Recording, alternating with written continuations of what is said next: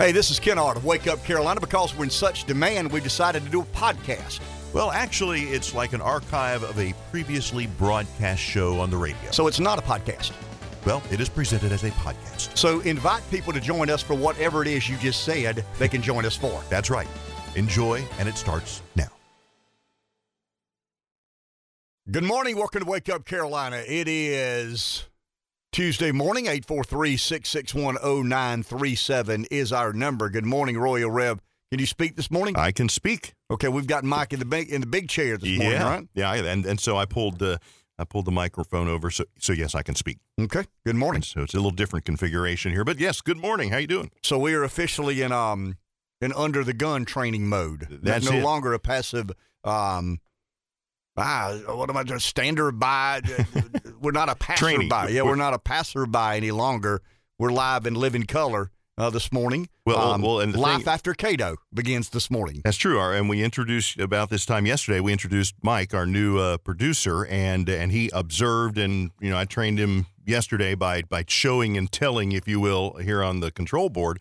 And uh, then later after the show yesterday, he said he was ready to try it. So he's on he the is. board this morning. I'm on mic two in the control room, and you're on mic one, which we have now fixed in the studio Good deal. because you were on mic three. Good deal. All this inside baseball stuff, but you know whatever. Um, Rock Chalk Jayhawk. I have no idea what that means, but the Kansas Jayhawks come from 16 behind last night to win the basketball happen? national championship. I went to bed at halftime. I thought, well, North Carolina has this. Yeah, just a really good team. Well, You know, and and uh, there, there's a reason one's uh, an eight seed and the other's a one seed.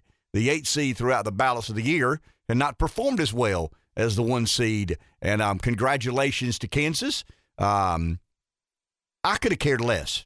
Seriously, I mean, when I watched these games, uh, I could have cared less. I would have probably rather seen um, Coach K's team make it to the final. I mean, there's there's some I don't know the storylines of uh, the way things should be, but um, no skin off my back one way or the other. We're not going to talk much sports today because we've got a lot to delve into. We're going to offer an opportunity to our listeners that that conservative talk show host listener, excuse me, conservative talk listeners hardly ever have an opportunity, and that is to provide content for a congressional debate. We announced yesterday that we're having a debate. Um, it's official now. Um, WMBF, Francis Marion University, and community broadcasters are um, collaborating, and we've secured a date, a venue. The candidates. Um, I actually saw a tweet yesterday from one of the um, one of the other candidates that apparently doesn't believe he'll be included in uh, some of the metrics that we have made. Uh, I don't think it was us. I think it was mainly the the Republican Party GOP. if I'm not mistaken, the Republican Party um, offered up. I don't know who's in, who's out, and um, and via those metrics, one of the candidates um, is. But I guess they perceive themselves to be excluded because they went on somewhat of a tirade comparing um, the Republicans to the Democrats, the elitist. You know, it's all about the money. You got to raise money to be in the game, and um, kind of kind of insulted. Well, what's uh, the really process? interested to me, and I know this is an interesting race, and there's a lot at stake, and it's much more, it's intriguing because of the Trump angle and everything. But but ever since we started talking about this and talking to some parties, and word basically leaked out that we were putting together this debate. Um, you know the the outside interest, and then these stories started running on these kind of secondary Myrtle Beach websites that were speculating about stuff that wasn't even true, but they were making half of it up and writing stories. We do that. Well, well, well but we're it's okay when we do it. Sure is. But but what is interested what has interested me is that I guess amount of interest and then why people go that extra step of making up stories and trying to stir up trouble.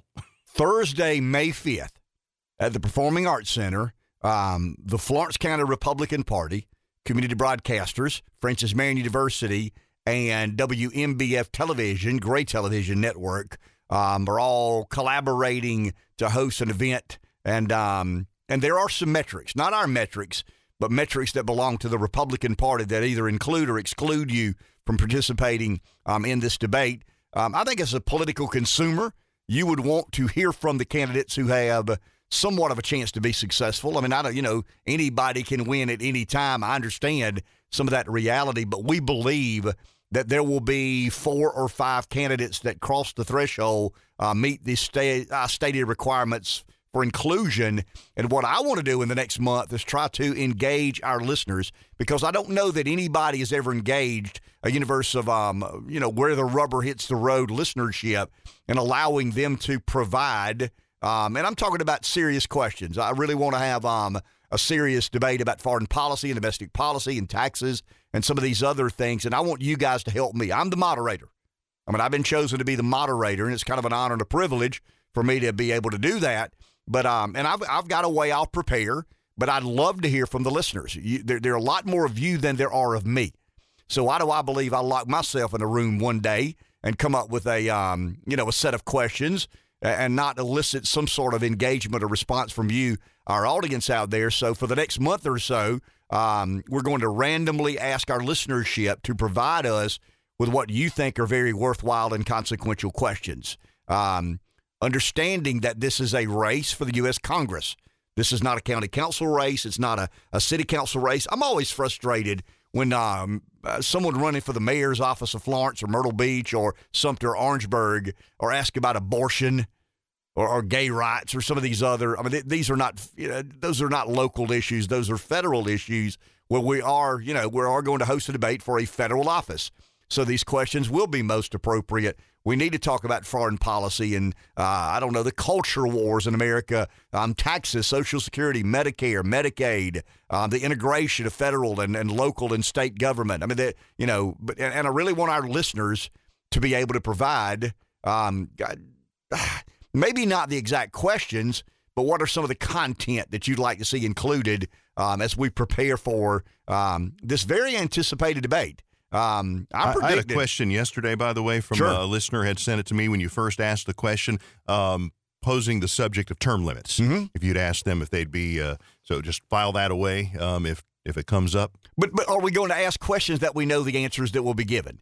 I mean, are you for term limits or opposed? Ninety percent of your voters believe in term limits. What do you think there, um, Representative Fry, Congressman Rice? So they would say they're for it, of but course they, they, they actually never vote well, for I mean, it. That, that, and I want to get to questions that you know um, that they'll have to deal with and grapple with. I mean, I get the intent of that. I mean, sure. I mean, I, I'm for term limits. Ninety percent of Republican voters are for term limits.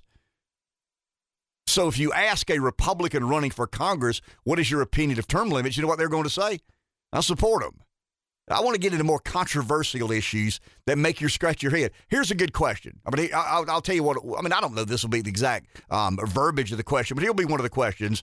Um, how will you? Is it, is it true that there's no way to address the deficit without um, dealing with Medicare? Excuse me, yeah, with Medicare and Social Security. Do you agree that there's no way to confront the out of control spending without addressing in some way, shape, or form Medicare and Social Security. What's your plan on addressing Medicare? What's your plan on addressing Social Security? That's good. Well, I mean, that's a real question. That, that you, I mean, you got to. And those are real issues sure. that you, as I mean, Congress people, it, should be dealing with. It is probably the biggest issue in our government, the amount of money we spend that we don't have, and how do we curtail that spending? Well, you and I know, I mean, I think you would know this.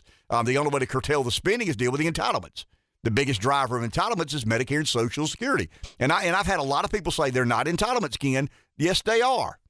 That they're categorized as entitlements. I get that you pay in to Social Security. I get that you pay in to Medicare. They're still classified and categorized as entitlements. So they are. You are entitled to receive the benefit of this government program. You're entitled to receive the benefit of this other government program. By definition, they're entitlements. Let's go to the phone. Vert Odom, Marlboro County. Morning, Vert.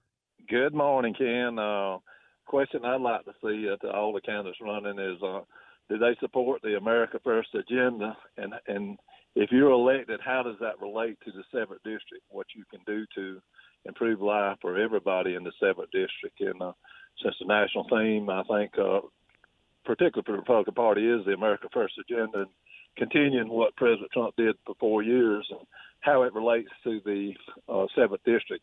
The other thing, the less uh, I think people pay attention to that little uh, small local group down at Horry County and up in Greenville, I think the better off we are uh, as a Republican Party. I think their support has diminished over the last year. They started out with a lot of uh, hoopla, but I think a lot of their support has went on.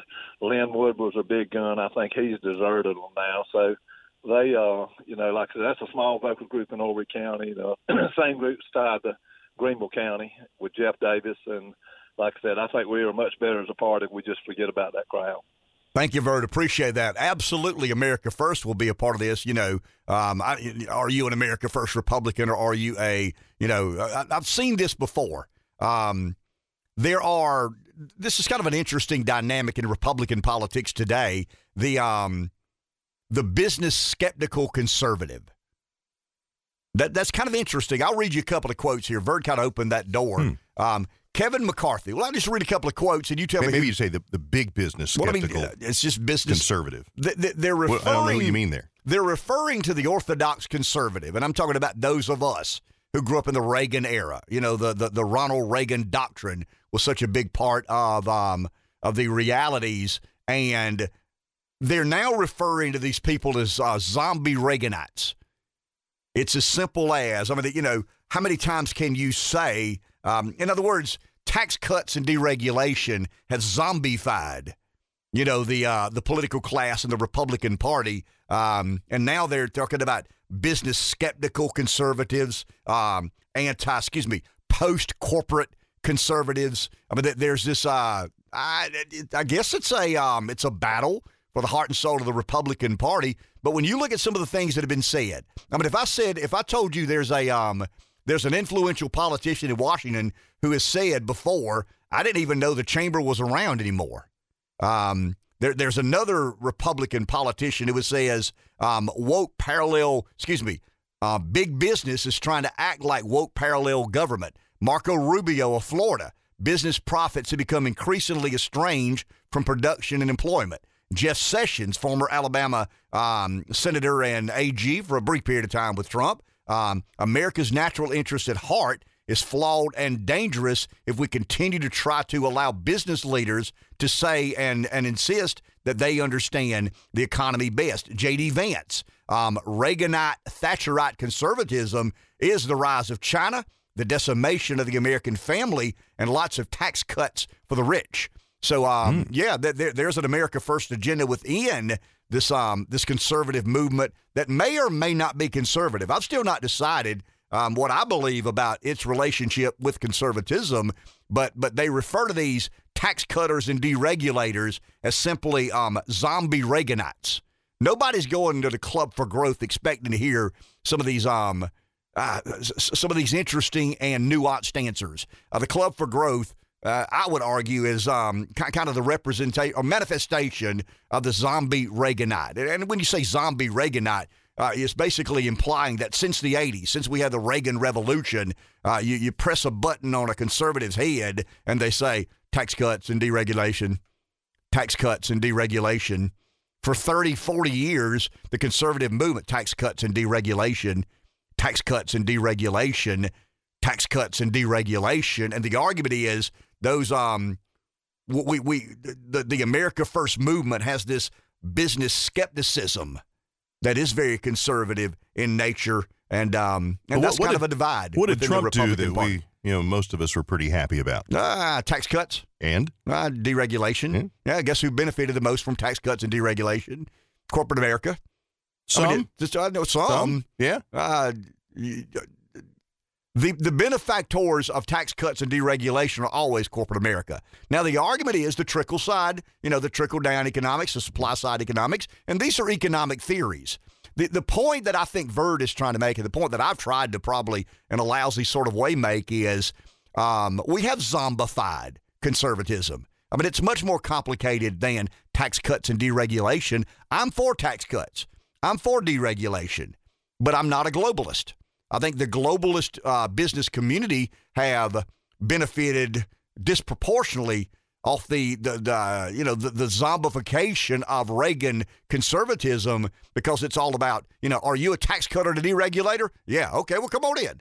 Uh, are you a tax cutter and a deregulator? Well, it's a little more complicated than that. No, it's not. Stay out there, and that's kind of the way we've um, categorized or characterized recent um, conservative thought leaders. Let's go to the phone. DW in Florence. Hey, Don, good morning.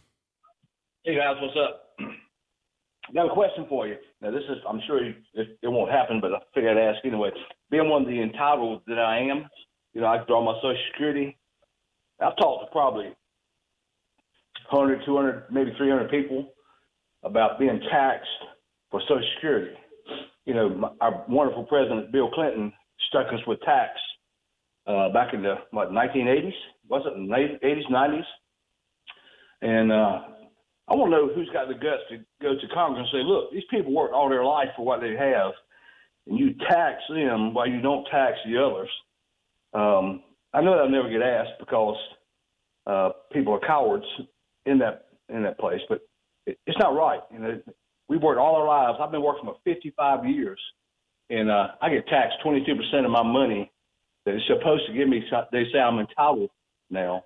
Um, and uh, I just wonder who would have the guts to say that to them. So that's my idea. I, I just don't know what anybody, if anybody will do it or not.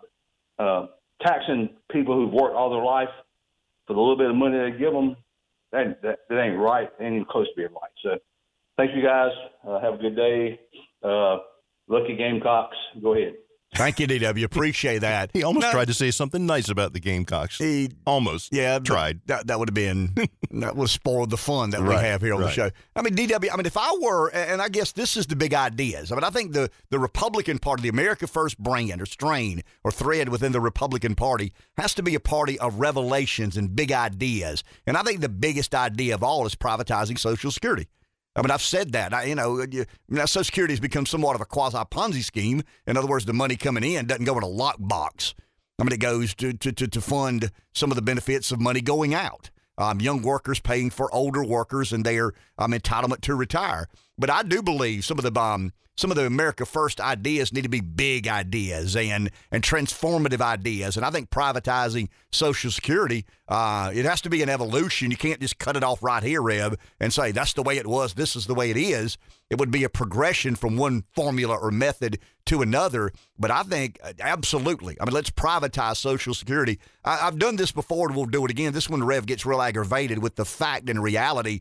Um, let's uh, DW said he's worked 55 years. So he's contributed a certain percentage of his pay for 55 years. They'll give him a certain. Um, they, they confiscated a sure, certain amount of his but, but they'll give him years. they'll give him some of that money back. Right. If he lives long enough, he'll get all of his money back. But what if DW had a transferable asset?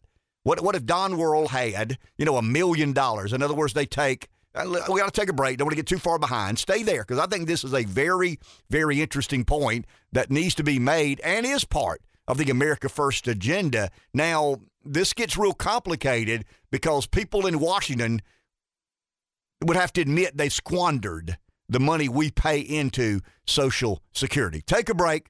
We'll be back in just a couple of minutes. We've done this a couple of times before. Let's do it one more time. Got a couple of calls and we'll get there in two seconds. Bear with me real quick. But DW's talking about working 55 years and you know the uh, they're going to do this again. Well, the reforming of Social Security and what we should do and and shouldn't do. We're all giddy when we get that. The average Social Security payment in America today is sixteen hundred uh, and fifty seven dollars, somewhere thereabout. Uh, I've seen it as high as 1710. Some of the estimates, uh, most I see is somewhere around $1,650. That is the average Social Security payment made um, to whomever and whenever you decide to collect it. Do you work till you till you're 67 or 70 or 65 or, or 62, depending on when you were born and what age category you fall in, how much money you made. But the average payment today in America is $1,657. The average income in America, household income is 70 grand.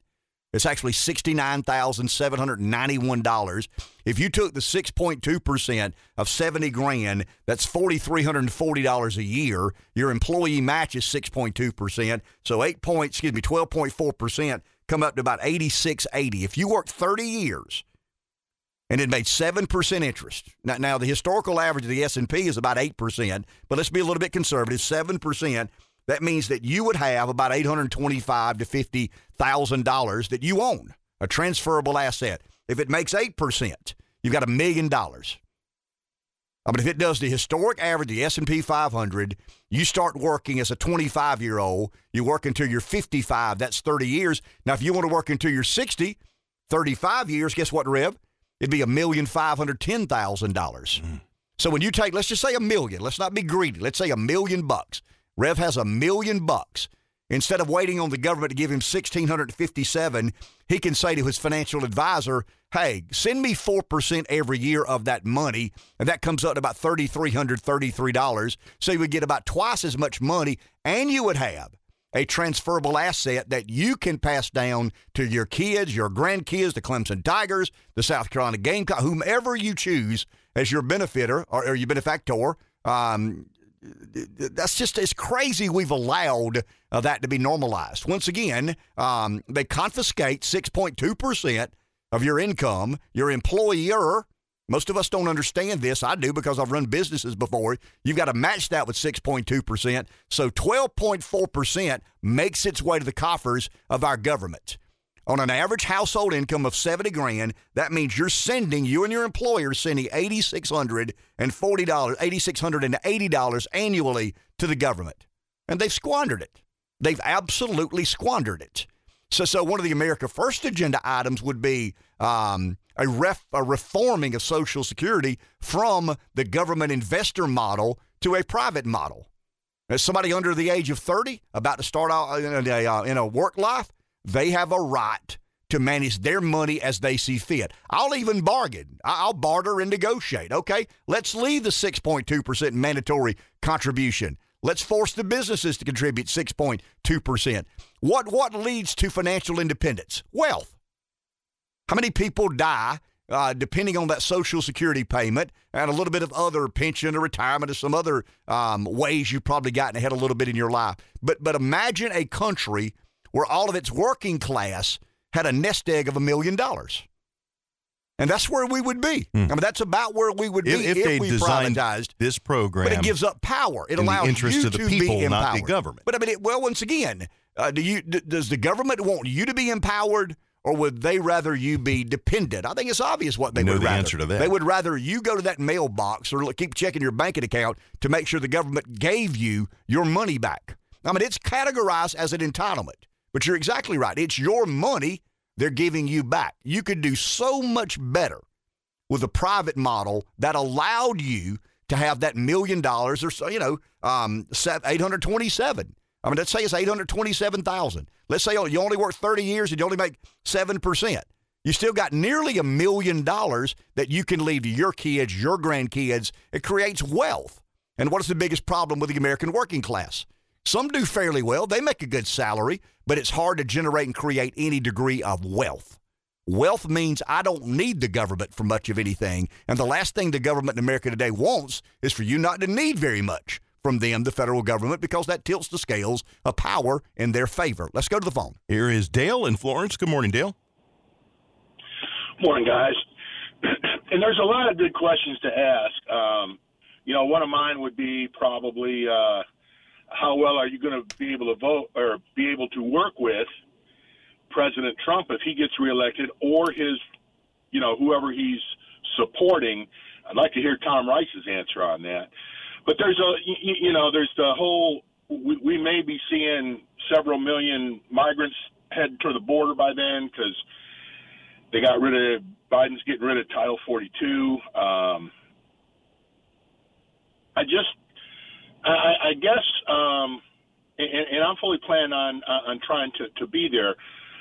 Um, I have a. This is hard for me to explain. I'm having a hard time understanding what Tom Rice is thinking.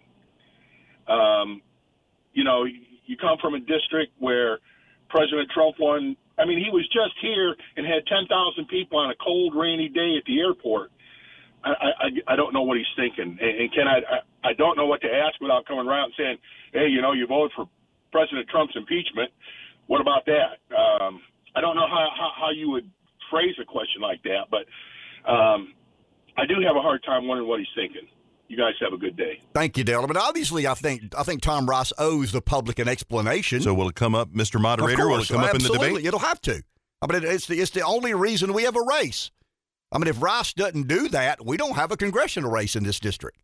But he did, and we do. And that has to be, that's the elephant in the room. That has to be addressed in a very respectful way. But certainly that will come, I mean, that, that will be a part of the debate, rest assured. Let's go to the phone. Charles in Lamar is next. Hello, Charles. Good morning.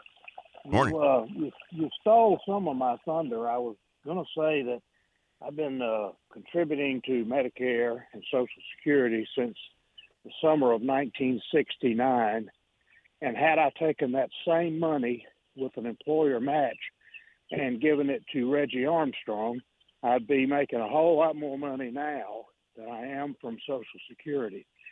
I don't like the term entitlement because that's like saying I go out and sell something and uh, the commission I get is entitlement because I'm entitled to it since I, I, I sold it. But I understand your your your uh, thinking on that. The government took our Social Security money and put it into, to use Al Gore's term, a lockbox for us to have for retirement and Medicare. And then they add took all that money out and spent it. So the issues that we have now, as as DW mentioned, are not only I'm being taxed on that money, but that money is having to come out of the budget every year because they've squandered what they had. So um, there are advantages in Social Security. You know, I I started drawing Medicare at, at 65 and Social Security at 66, but uh, it's it's way less than it would have been had I just done my my own investments. And yes, I'm entitled to it, but I do not look at it as an entitlement. Y'all have a great day. Thank you, Charles. And most people feel that way. The reason I call it an entitlement is because in government outlays, it's referred to as part of the entitlement programs. I mean, I think you got to talk the lingo. Charles is exactly right. Nobody's giving you anything. I mean, you the, the government decided to take a certain percentage of your money for a long period of time, and now they're going to give you some of that back. Um, they're not giving you your money back because they've already spent your money. They're giving you the um, the money that a 25 year old pays in to the system. It's a it's a con game, guys. I mean, it really is. It's a con game perpetrated against the American public. And when you die, I mean, let, us say Charles. Charles, for example. I mean, he said he's on since 1969.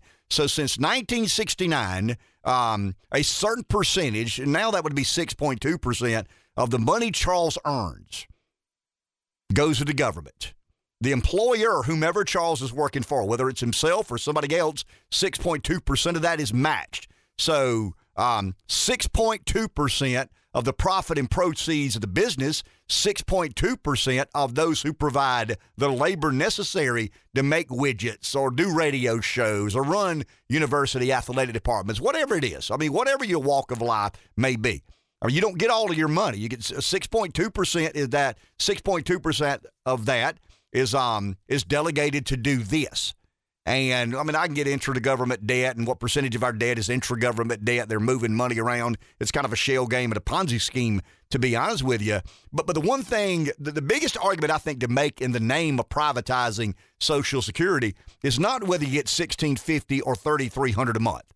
I mean, obviously, you'd rather get the thirty three hundred than you had the sixteen hundred. Why? Because folks from Pamplico, that's about twice as much but it's the fact that you would have a million dollars or a million and a half dollars or maybe even two million dollars to pass on to family members or do with whatever you choose to do with it. You know, like I said, you can give it to the to the Gamecock Athletic Department, the Clemson Athletic Department. If that's what you you know desire to do, but but you're empowered. And I think, yeah, I mean, you know, the, we, we have a wealth creation problem in America today. The middle class, um, at their at their passing, they normally don't have a lot of wealth. I mean, you may have a pension. What happens to the pension at your death? It normally ceases to exist. Um, Social Security, you can pass on the benefit to a spouse and all these other sorts of things, but they've convinced you they're they're looking after you by sending you that 1657 man the government decided to give me a, a 2.5% increase in my social security benefit. Wow aren't they kind and you're and happy to get it too. sure you are. Well that's the mindset of the normal american today. Right. We've been con- conditioned to conform. We, have been hoodwinked into believing that you know they're giving you a certain percentage of your money back. But if you were empowered and if you were able to make some of these financial decisions on your own and the next thing you know, Rev goes, Can I retire or not? No, I can't retire because I need more than $1,647 a month. But if Rev knows he has a million dollars in his name that he controls, that he has autonomy over and power and control over, that's an entirely different animal. But you know what happens then? people don't need the government as much. And that's actual Social Security. Sure. Peace of mind. You, you quite know, and building wealth, accumulating wealth. You work all of your life to do what? To do better, to get paid and keep your money. I mean, if you asked 90, if you asked 100 Americans, 99, there would be one oddball, but 99 would say, if you said, hey, would you rather not keep all your money or keep all of your money? 99% would say, I'd rather keep all of my money. Okay, well, here's what we're going to do. We're going to give you all of your money, but, but we don't fully trust you. So 6.2% of this money of yours has to go into some sort of retirement account. It's your retirement account. The government will not touch it. It's yours, and your employer, via some government mandate, is also going to have to contribute 6.2%. You got 12.4%. Now, now I would probably, I mean, I'm, doing this to be a bit um negotiable. I mean, I would probably insist the employer not have to match it at all.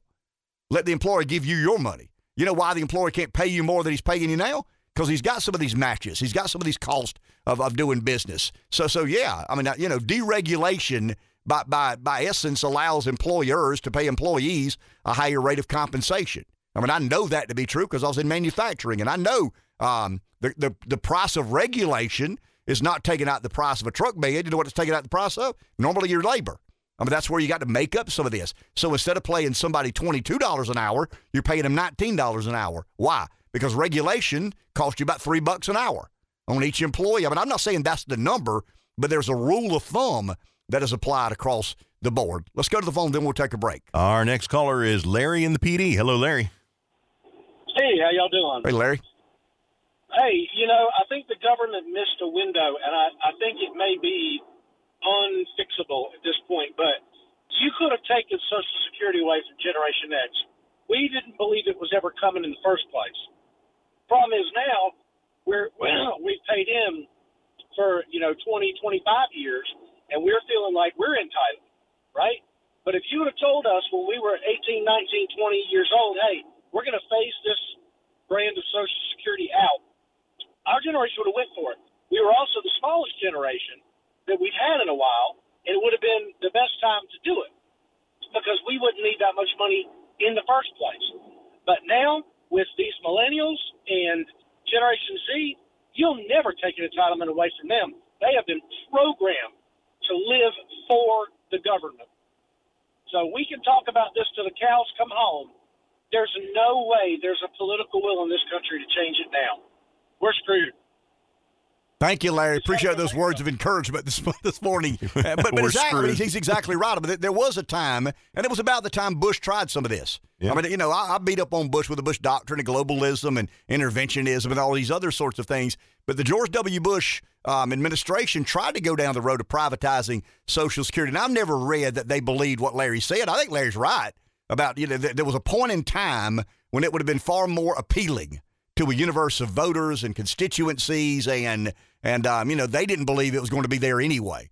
I didn't believe it was going to be there. Now I do. You know why? Because I just think they'll keep printing money. I mean, I don't, you know, is there a number out there? Are we living in the world of modern monetary theory? Apparently, we are. But um, but yeah, I mean, I, I think he's right about the the following generations that the government benefit. I'll stop calling it an entitlement. The government benefit is um, I mean, it's bulletproof. It's got to be there. I mean, you can't expect the government not to take care of you. That's what they do. Take a break. Back in a minute.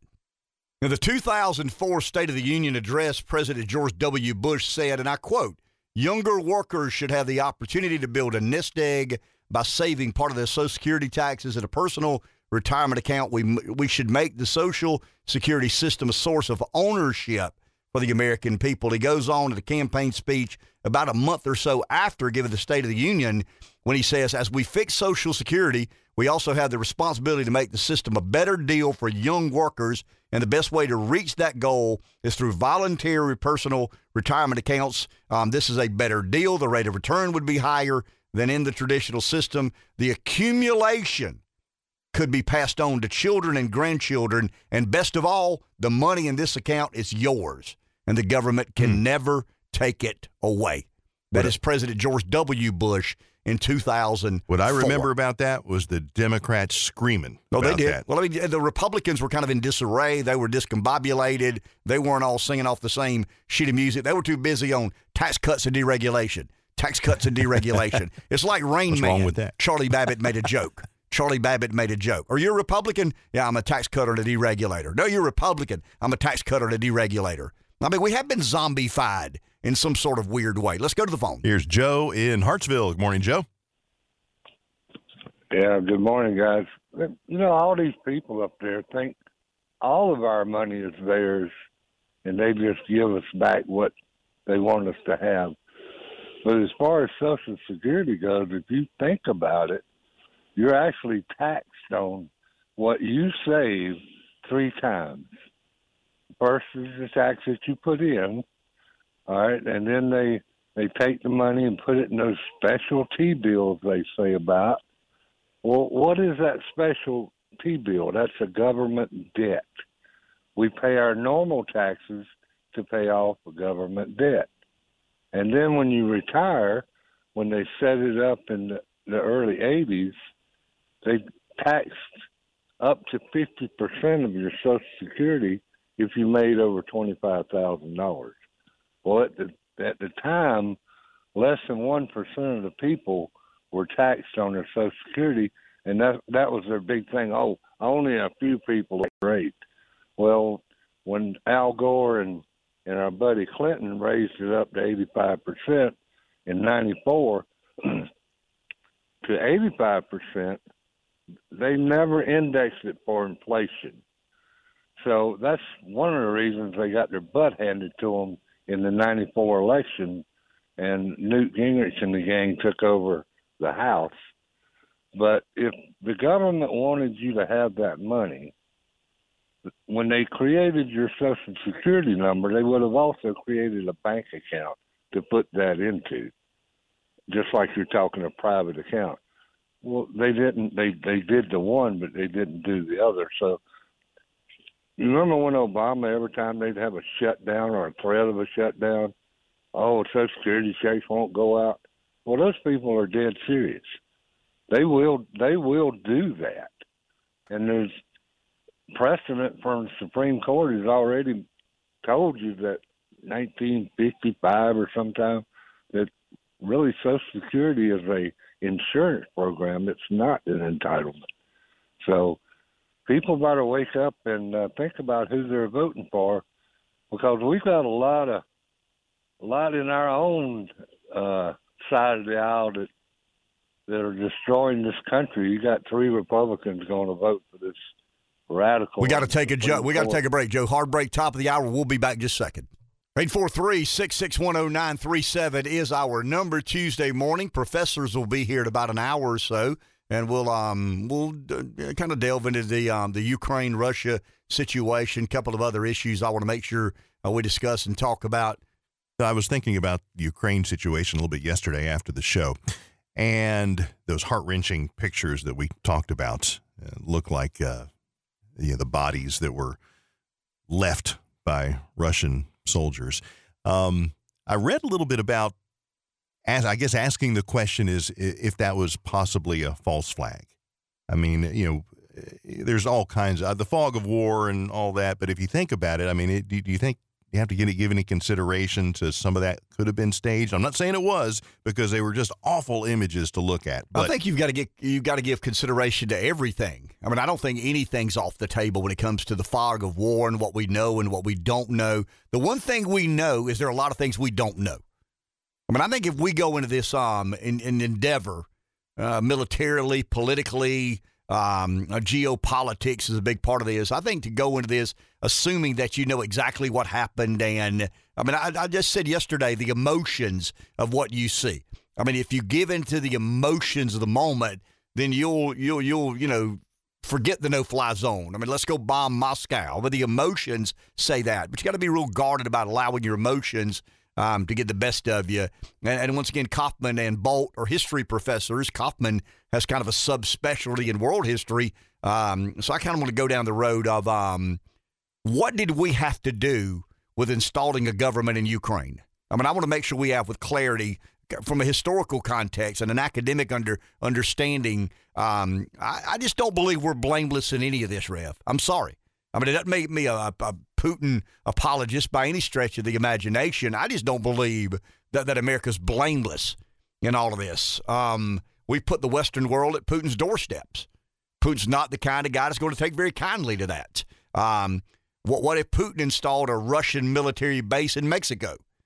I mean, what would our response be? I, I just I think you got to be real I mean, careful think about, about the Bay of Pigs well, I mean, Cuba. well, remember? I guess the point I, we, we like we History. like to categorize or characterize things uh, white hat, black hat, good guy, bad guy. Um, some of these things are not that simple. They're much more complicated um, than that. Uh, let's go back to Social Security and Medicare for just a second, because I think it plays into the term limit argument we're trying to have.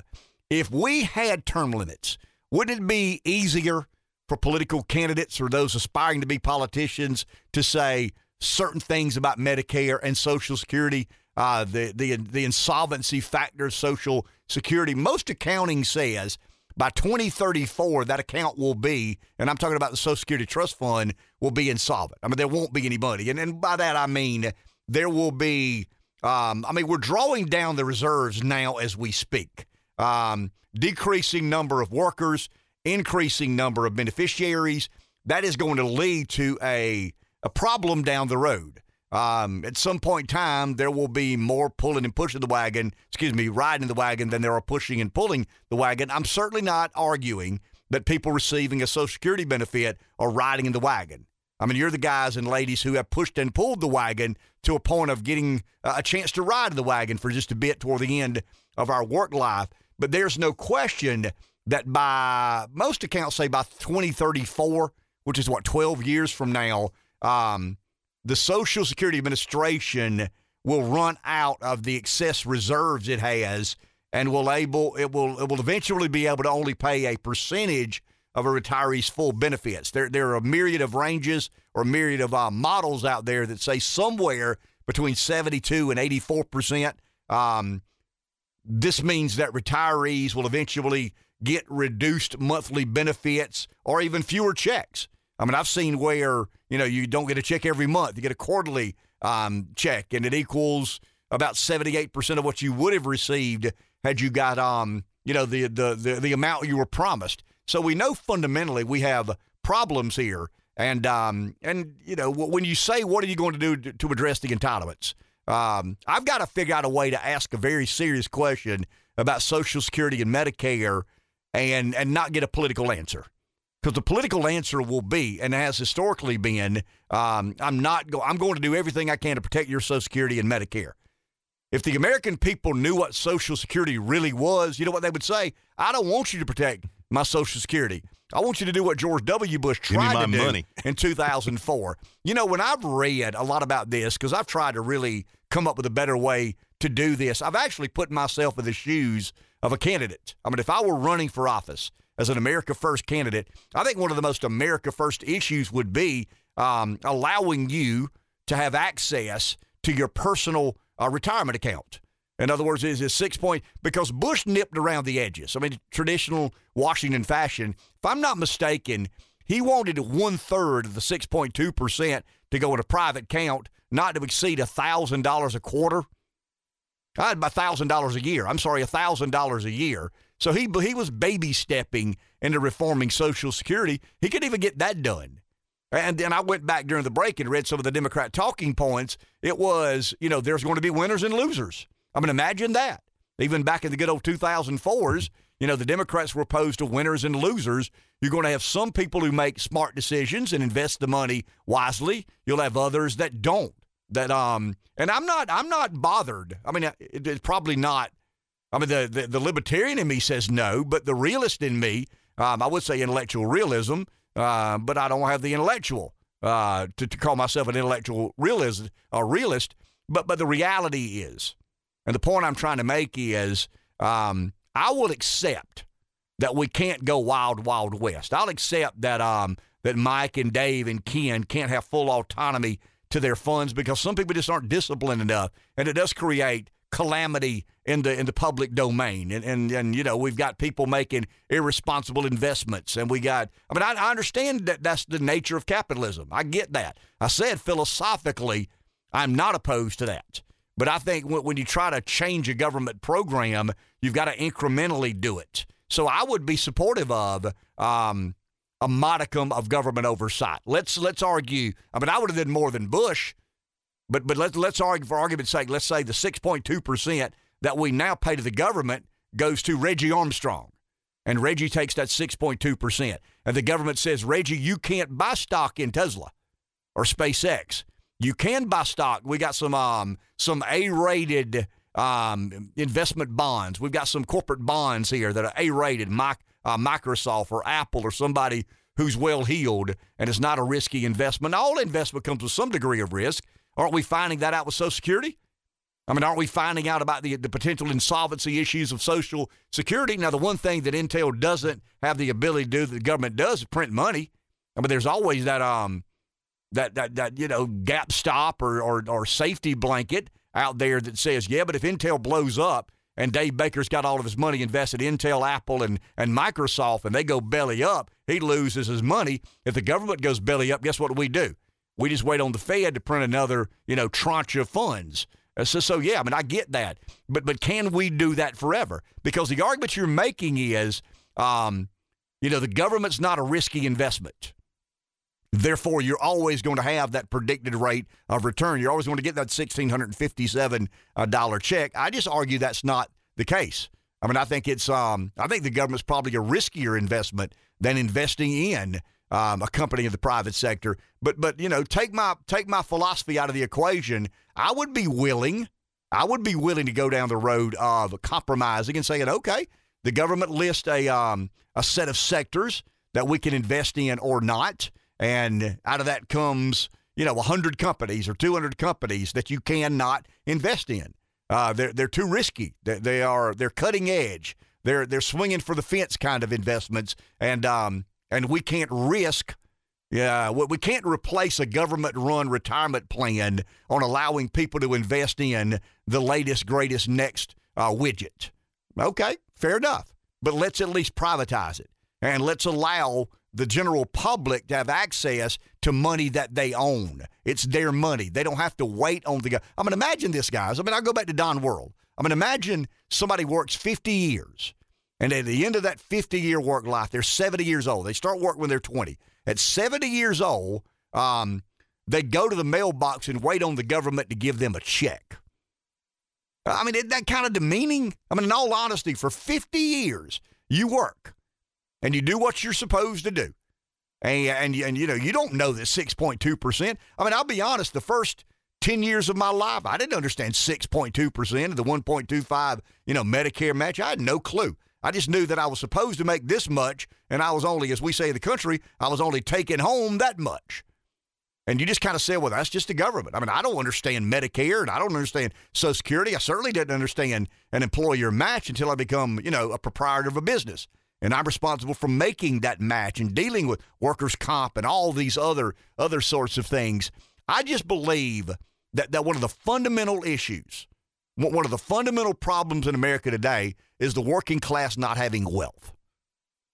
And I think wealth breeds independence, it, it breeds empowerment.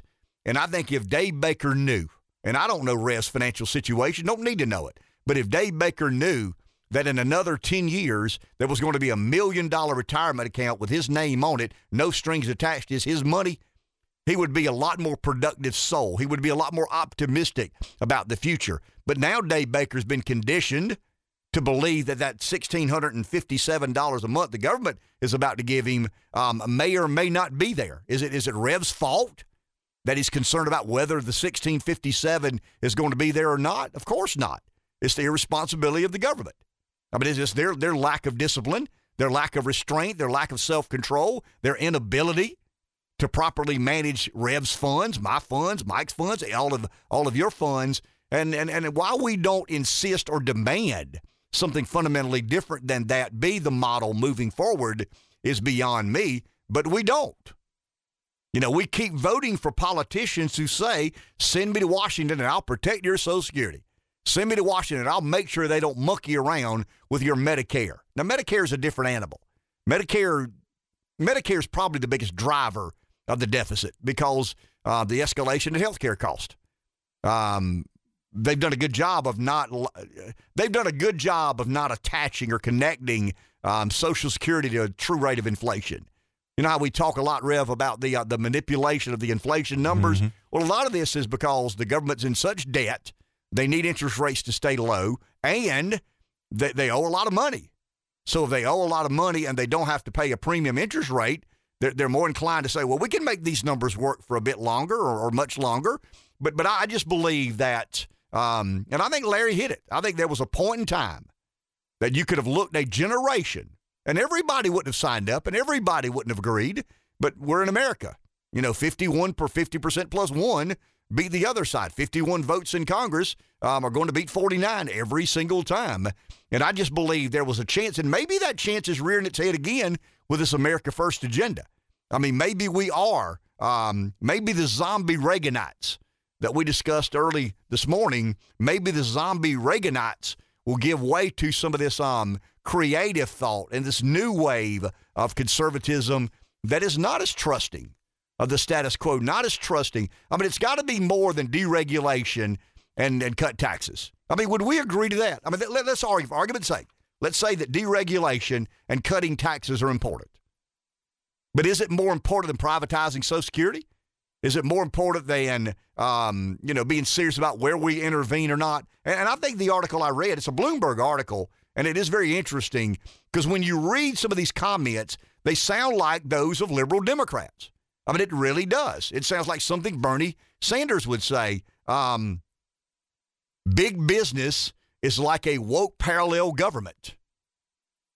Business profits have become increasingly estranged from production and employment.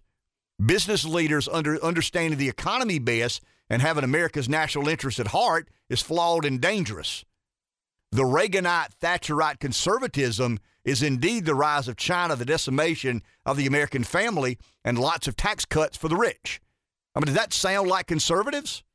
No. I mean, that, you know, because conservatism has been dominated by these uh, these zombie Reaganites who, at every turn, on every answer, say, "Well, I mean, uh, we don't have enough tax cuts. We've not deregulated enough."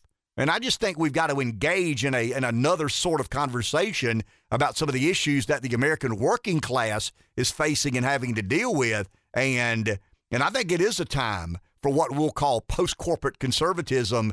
And I think business skeptical conservatism is a path forward. I think it's something we should engage in. Um, if the Republican Party decides to be hostile to globalization, uh, to some of the immigration policies of the American political left, um, because I do believe they have damaged and uh, probably, uh, if you look at the the wages of the working class in America and, and, the stagnant nature of which they existed for such a long period of time, uh, yeah, I mean, absolutely, I think America First could be hostile to globalization and some of the immigration policies. Do, do we believe the Reaganite zombies really enforced um, immigration policy in America?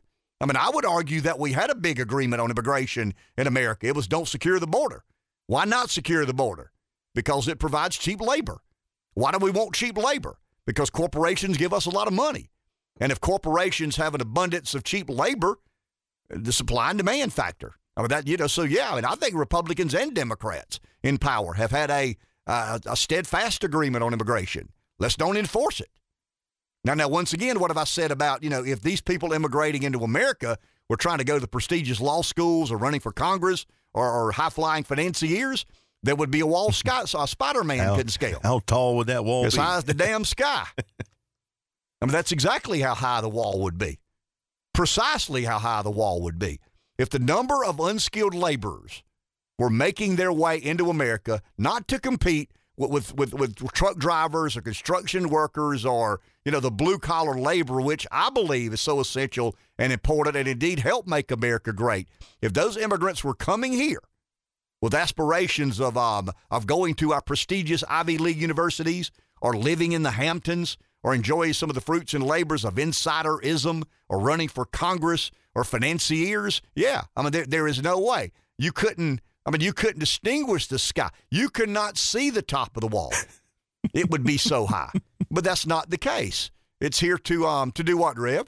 I mean, th- these immigrants are coming to do what? Some of the menial task, some of the sweat of the brow work that has been so dishonored in the American corporate culture. So, I mean, yeah, I, I'd like to see this party And I guess, Rev, hosting or moderating a debate between congressional candidates in, in the Republican Party, I've got to figure out a way to find out. Uh, I mean, if I ask you if you're an America Firster, you're going to look at the polls and say, yeah, of course I am. I'm an America Firster. Why are you an America Firster? Well, I mean, three quarters of my party. You know, I've kind of bought into this America First ideology or philosophy or or governing philosophy. And um, but I want to understand what about you? I mean, what does America First mean to you? What sort of policies do we enact? What, what sort of risks do we take to advance an America First agenda?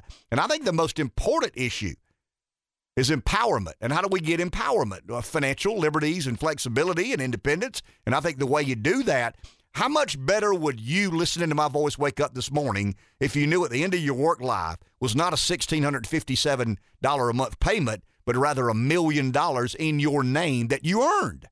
Damn it, nobody gave you anything. You made it, you earned it, it's yours.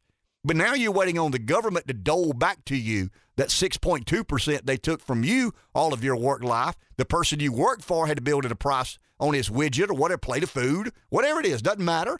He's got to account for that 6.2% match. So the government's not giving you it. It is an entitlement. And maybe Charles is right. Maybe I should stop calling it an entitlement. But historically, it's been categorized in inlays and outlays as an entitlement. Are we going to are we going to tweak the entitlement programs in America or not? I say we don't tweak some of these things. See, I believe this. I believe fundamentally that the only way to save this country's uh, form of government is radical and, and and transformational change. I just don't think we can tweak around the edge. Got to be careful there, Ken. Got to be careful not to do too much too quick. You'll freak people out. You'll spook people. People won't go for much of that. I think it's the only hope we've got. Whether it's education, whether it's taxes, whether it's Social Security, whether it's health care in America, I think we've allowed ourselves to get to a place where the only saving grace, the only way to try and make it better and salvageable is to radically change some of these things that people in Washington just have simply not wanted to change because it's political risk.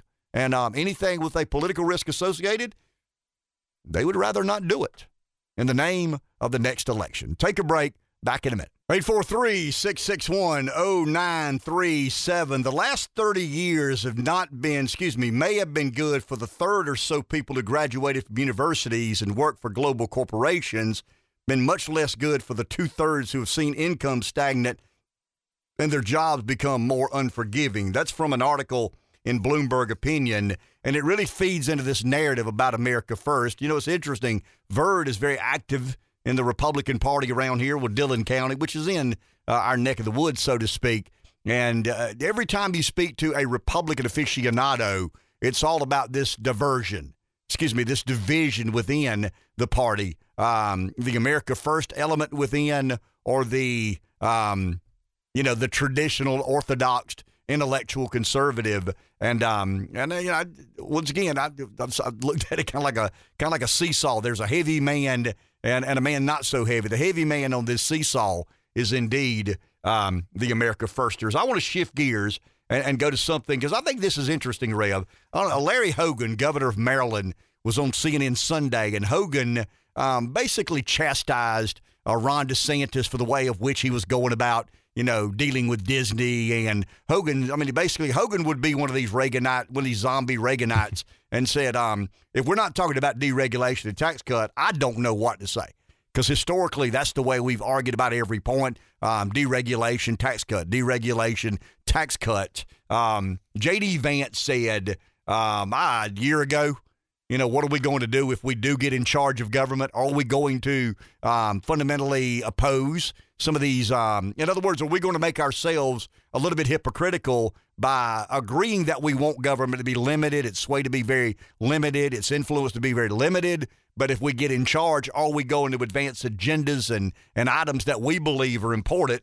And um, and that's just kind of where it will. Hogan, once again, governor of Maryland, and some people believe should run for president. I can't in a million years imagine the Republican base today electing somebody as um ah as common. And by that establishment, I, I mean, it's just totally established and um and really a little bit insulting and not you know well I don't I mean I don't DeSantis does what DeSantis does. And I, I think DeSantis stylistically has it figured out. I mean, I think this is where the party needs to stand. It needs to be confrontational. It needs to be argumentative. It needs to be in your face. And I'll tell you what. And, and that offends the Larry Hogans of the world, well, yeah, apparently. Yeah, Hogan would just rather, you know, everybody acquiesce into deregulation and tax cuts. I mean, let's give corporations tax cuts and let's deregulate the economy and let's let wealthy people get wealthier and hope and anticipation of them passing along some of the spoils of their victories to the commoners. I mean, that's kind of the, I mean, that, that would be the, I mean, I hate to say this, guys, but that's kind of the model of trickle down economics. And most Republicans bought into that. I mean, many Republicans still believe in trickle down economics. I mean, I believe in deregulation, I believe in lower taxes, but I believe in empowering the American working class. So, so you know, what am I thinking about? What am I talking about? What am I in support of? It would be issue items that empower the American working class. Um, and I think the Bush tax cuts, I said it then, I'll say it again now. I think they were too heavily weighted toward corporate income. I think corporations made out like bandits. Well, corporations lobby the federal government. You know, when you go back and look at some of the founders' pronouncements and some of their early stances and what they stood for, they were not fond of corporations. I mean, they didn't say we eventually there will be these huge corporations and we want you to oppose these huge corporations when they become so intertwined in your government. They didn't say it that way. But they, they basically insinuated that political power should belong to the people. And once political power ceases to belong to the people, it needs to be revisited. That there needs to be a recalibrating of where political power and influence lie. And um, and I think we've gotten to a point now. Disney would be a good example. And here's what Hogan's arguing. Hogan is arguing that the true conservative would let Disney do whatever Disney chooses to do because it's not your job. You're a deregulator. You're a tax cutter, right? I mean, isn't that what we're taught? We deregulate. We tax. We cut taxes. We don't monkey around with private enterprise. I mean, we let them do whatever they choose to do. Well, I mean, once again, let's go to some of the um, some of the statements that recent Republicans have made public. Um, Kevin McCarthy, Marco Rubio, uh, even old Mitch McConnell, even old old boy Mitch from Kentucky. I mean, even he gets it a little bit. Old Mitch. But because he says that critic, I mean, he criticizes big government, excuse me, big business for trying to act like a woke parallel government. So all of these guys understand the politics of the moment. They, they are well aware of, of where the uh, the base lies and what the base considers to be its priority. But I went back and looked at all of the language in this bill. Now it's been somewhat accurately described. Um, the the don't say gay bill does not include the word gay, but the entire controversy hinges on this single sentence. You ready? I mean, this is from the bill. This is not Politico. This is not The Hill. This is not Conservative Talk Radio. This is the language in the bill. Classroom instruction by school personnel or third parties on sexual orientation or gender identity may not occur in kindergarten in kindergarten through grade through or in a manner that is not age appropriate or developmentally appropriate for students in accordance, uh, accordance with state standards. Now, now, when you look at Democrats in, in Florida, 55% support the bill. When you give the language of the bill, once again, that is the language of the bill. Forget what Larry Hogan says. Forget what even forget what Ron DeSantis says. Take the try to take the um the, the political hyperbole out of the equation for just a second. The bill reads, just as I read it, that classroom instruction by school personnel or third parties on sexual orientation or gender identity. It's interesting that we've got to demand this of school districts anyway. I mean, it's bizarre that schools would allow consideration of, of sexual orientation or gender identity to be normalized, but we, we've got to. we got to issue legislation. For kindergartners. Well, I mean, this is preventative measures. I mean, this is what it is. This is a, a proactive bill. Um, some will say, well, none of this is happening. Of course it's happening. It's absolutely happening in some of these liberal um, academic settings. But classroom instruction by school personnel or third parties on sexual orientation or gender identity may not occur in kindergarten through grade three or in a manner that is not age appropriate or developmentally appropriate for students in accordance with state standards. Where's the controversy? I mean, what is controversial about this? Does Disney really believe that kids between uh, kindergarten and the third grade need to be having conversations with teachers or, or guidance counselors about gender fluidity or gender identity? Really? I mean, is that where we are in America? because Disney basically says, you know, that they oppose this because it, I mean, it doesn't do anything. This bill doesn't do anything. You know what it does? It stops the nonsense. It disallows any teacher who may be a five star liberal and wants to engage with, with, a kid from kindergarten to grade three. How kid? How old are kids in kindergarten? Five, six? Yeah. Okay, from yeah. six to nine year old. So, when a kid six to nine goes to class, the last thing he should even be concerned with, and the last thing the parent of that kid should be concerned with, is there may be a conversation on the record in an official capacity of a, or with a teacher about gender identity. DeSantis says that's insane. That's absurd. He wants to stop that. And Disney says, How dare you stop kids between the ages of five, eight, or nine from having conversations with their teachers or guidance counselors about gender identity? Is that really the hill that Disney wants to down? I mean, Disney can down a lot of hills. They've got a lot of resources they've got a lot of abilities. I mean, Disney can really put up a fight for a long, long, long time. Um, and I've already heard I'm, ne- I'm never going to Disney again. I'll never spend another dollar at Disney again. I've heard that from about 10 or 12 people. Someone in the investment world says they've had three different clients call them and says, liquidate my investments in Disney. You know, I don't want to be a part of that. But, but historically, that's not worked. And DeSantis knows that's not going to work. So DeSantis proactively uh, institutes language in a bill that, that says we're going to stop this nonsense. I don't give a damn what Disney says. We're in Florida, we're not going to have teachers talking to five, six, seven, and eight year olds about gender identity. Guess what DeSantis also has? He has Democrats in his corner. Because when you ask that specific question, the question from the bill, forget what CNN says, forget what Disney's and their lawyers say. When CNN or MSNBC or Fox, for that matter, when they when they fan the flames of sensationalism, they're trying to provoke division. They're trying to create controversy. But when you read the language of the bill, that sentence that I think um, the the entire controversy hinges upon, when you read that sentence and you go to public opinion polls and you ask the citizens in Florida, 55% of Democrats support what DeSantis is doing. Now you can't say, "Hey, are you a Democrat?" Yeah. Do you support Ron DeSantis? No. No. All right, well, let me tell you what he's doing. I don't care. Doesn't matter what he's doing. They, they don't associate the language of the bill with Ron DeSantis. They just read the sentence 55 to 29 percent. 29% opposed, 59% of Democrats, 58% of independents, 67% uh, among parents support this. The, the bizarre nature to me is why, why are these numbers not 90%? I mean, it should be 90% of Democrats, 90% of independents, 90% of parents. Uh, where's the sanity in believing it makes any sense to talk about gender identity in a schoolroom with five, six, seven, and eight year olds? I mean, is that really is that really where we are in America today? Well, apparently it is. Once again, when you when you poll independents, when you poll Democrats, the number's still less than 60.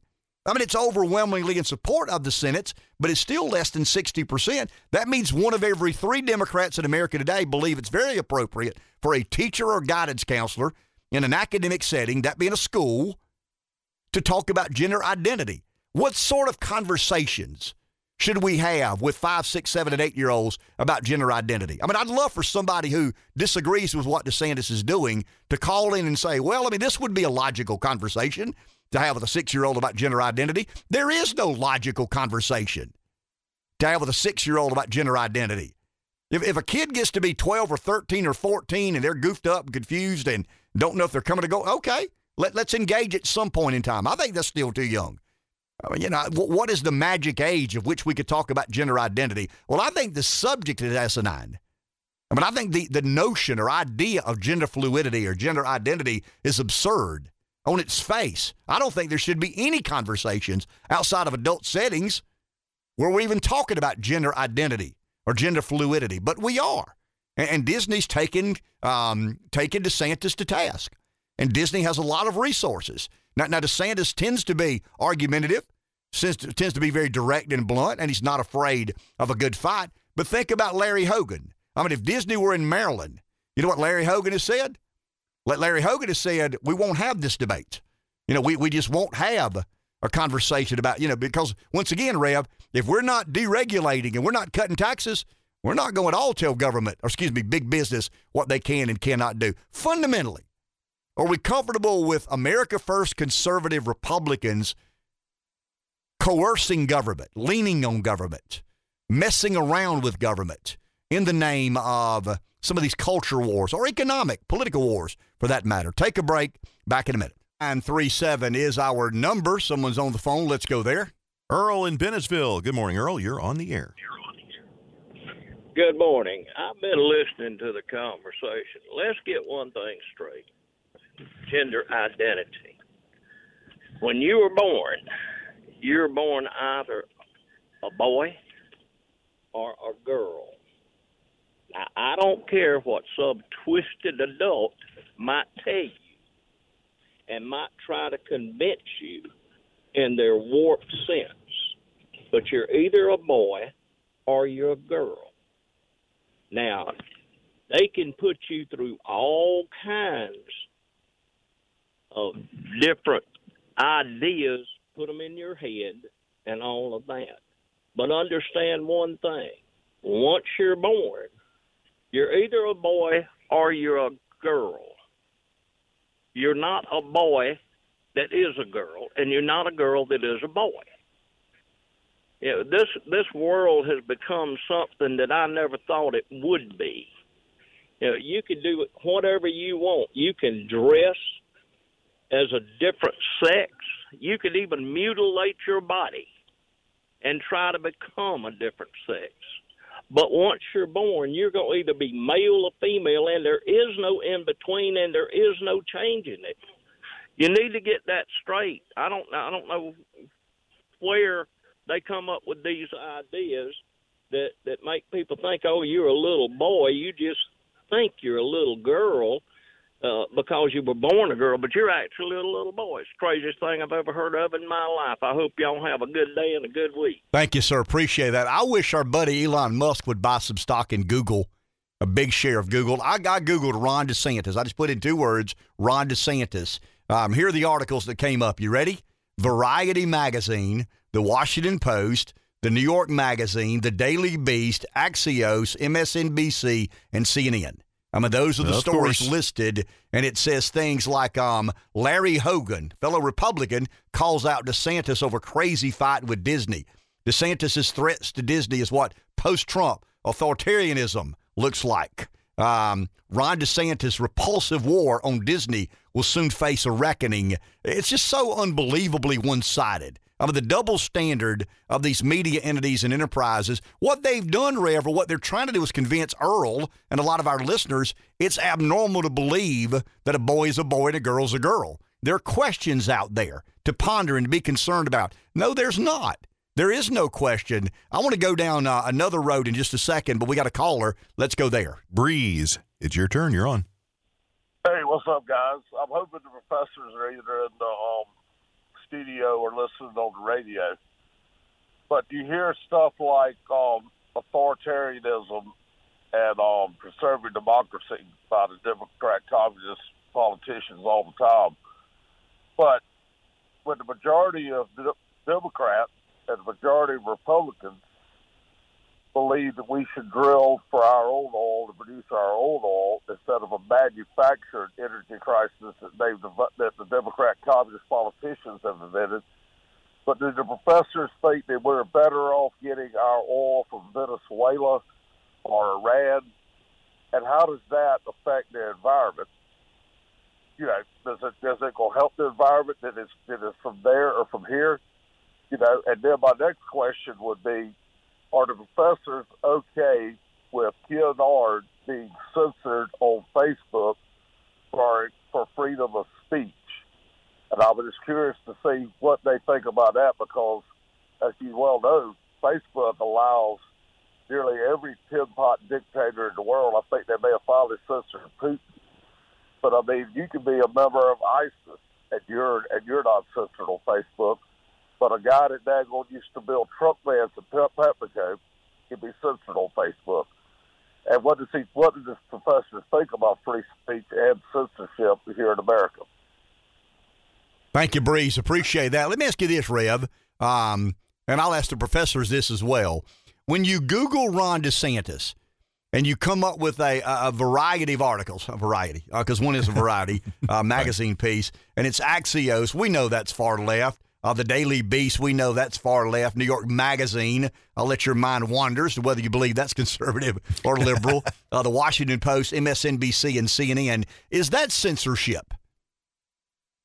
I mean, Google's algorithms yeah. are Google's algorithms in, in, in, some weird way censorship. I mean, there is no Fox They're News skewing article. the results for a certain well, sure, outcome, I mean, right? Because if you go, if you're riding down the road today and you hear a story about Ron DeSantis, and you don't know who Ron DeSantis is, you know exactly who Jerry Seinfeld is, and Elaine Benes, and and George, and all you know Kramer and all those, but you don't have a clue. So you Google Ron DeSantis, and up comes an article from Variety and Axios and MSNBC. It's going to paint a certain picture well, sure, of Ron of course DeSantis. It is. You're going to say, well, I mean, Disney needs to stop that guy. I mean, he's trying to start these culture wars and attacking the great, you know, uh, conglomerate Disney and, um, you know, woke is important. I mean, you know, 101 Dalmatians and and Snow White. I mean, who are they hurting? They're not bothering anybody. Let's stop that Ron DeSantis. Hell yeah, vote me against. Or give me a, a thumbs up against Ron. You see where I'm headed? I mean, is Google's algorithms censorship? Take a break. Back in a minute. 843-6610937 is our number. Dr. Scott Kaufman, Dr. Will Bolt are both here. Kaufman is the history chair at Francis Marion University. Bolt is the um, history is a history professor at Francis Marion University. It takes two academics to keep up with me. I mean, we did it for a long time, one and one. And Kaufman said, "Hey, man, you're. I mean, I, am fatigued when I leave here trying to keep up with your um, enormous and amazing intellect on American uh, politics. So can I bring a fellow comrade along?" And I felt it was fair. Two academics and one good old boy. That normally um, levels the playing field, right? Well, we're thinking about bringing a third in, just okay. because well, yeah, I mean, even two of us is it, enough. It may be time. I mean, you guys have your struggles, and I certainly I, I, want to begin by congratulating Dr. Kaufman for um, the Kansas State um, winning the national championship in basketball. It wasn't Kansas State. It was oh, KU. it wasn't. I'm sorry. It was the Kansas Jayhawks that won the basketball championship. You just love to just well, love that, to drive that stake. That, that in, wouldn't happen you? to be the rival of your Kansas State Wildcats, would it? Oh, it might just so, be. So yes. any, I mean, let, let, me let me get this straight. So anytime the rival of the team you adore wins a championship, that's not a good thing. No. Okay. I, eh, I, I, I, would I would remind all your listeners that KU is under investigation by the NCAA for for violations. Their basketball team is, and they're also national champions for now. Okay, for now. No, okay, for now. Here we go, Rev. It's Russia, Russia, I Russia. I hear it. I hear. There's some kind of collusion in the back. I know how you feel because Clemson won two football championships and anytime your rival excels. I'm sorry, I thought it was Kansas State that won the, the basketball national championship last year. I think that's Kansas's fourth national championship, if I'm not mistaken. Um, North Carolina was going for their seventh. You know, when you think about it, two of the Blue Bloods, you would agree to that. Mm-hmm. Kansas mm-hmm, yes. and North Carolina, two of the Blue Bloods. One wins three or goes into the game with three, the other goes into the game with six. If North Carolina wins and they have seven and Kansas still has three, they've clearly separated themselves – but if North Carolina still has six and Kansas all of a sudden has four, uh, you're, you're talking about, you know, blue blood competition. What are you looking at, Rev?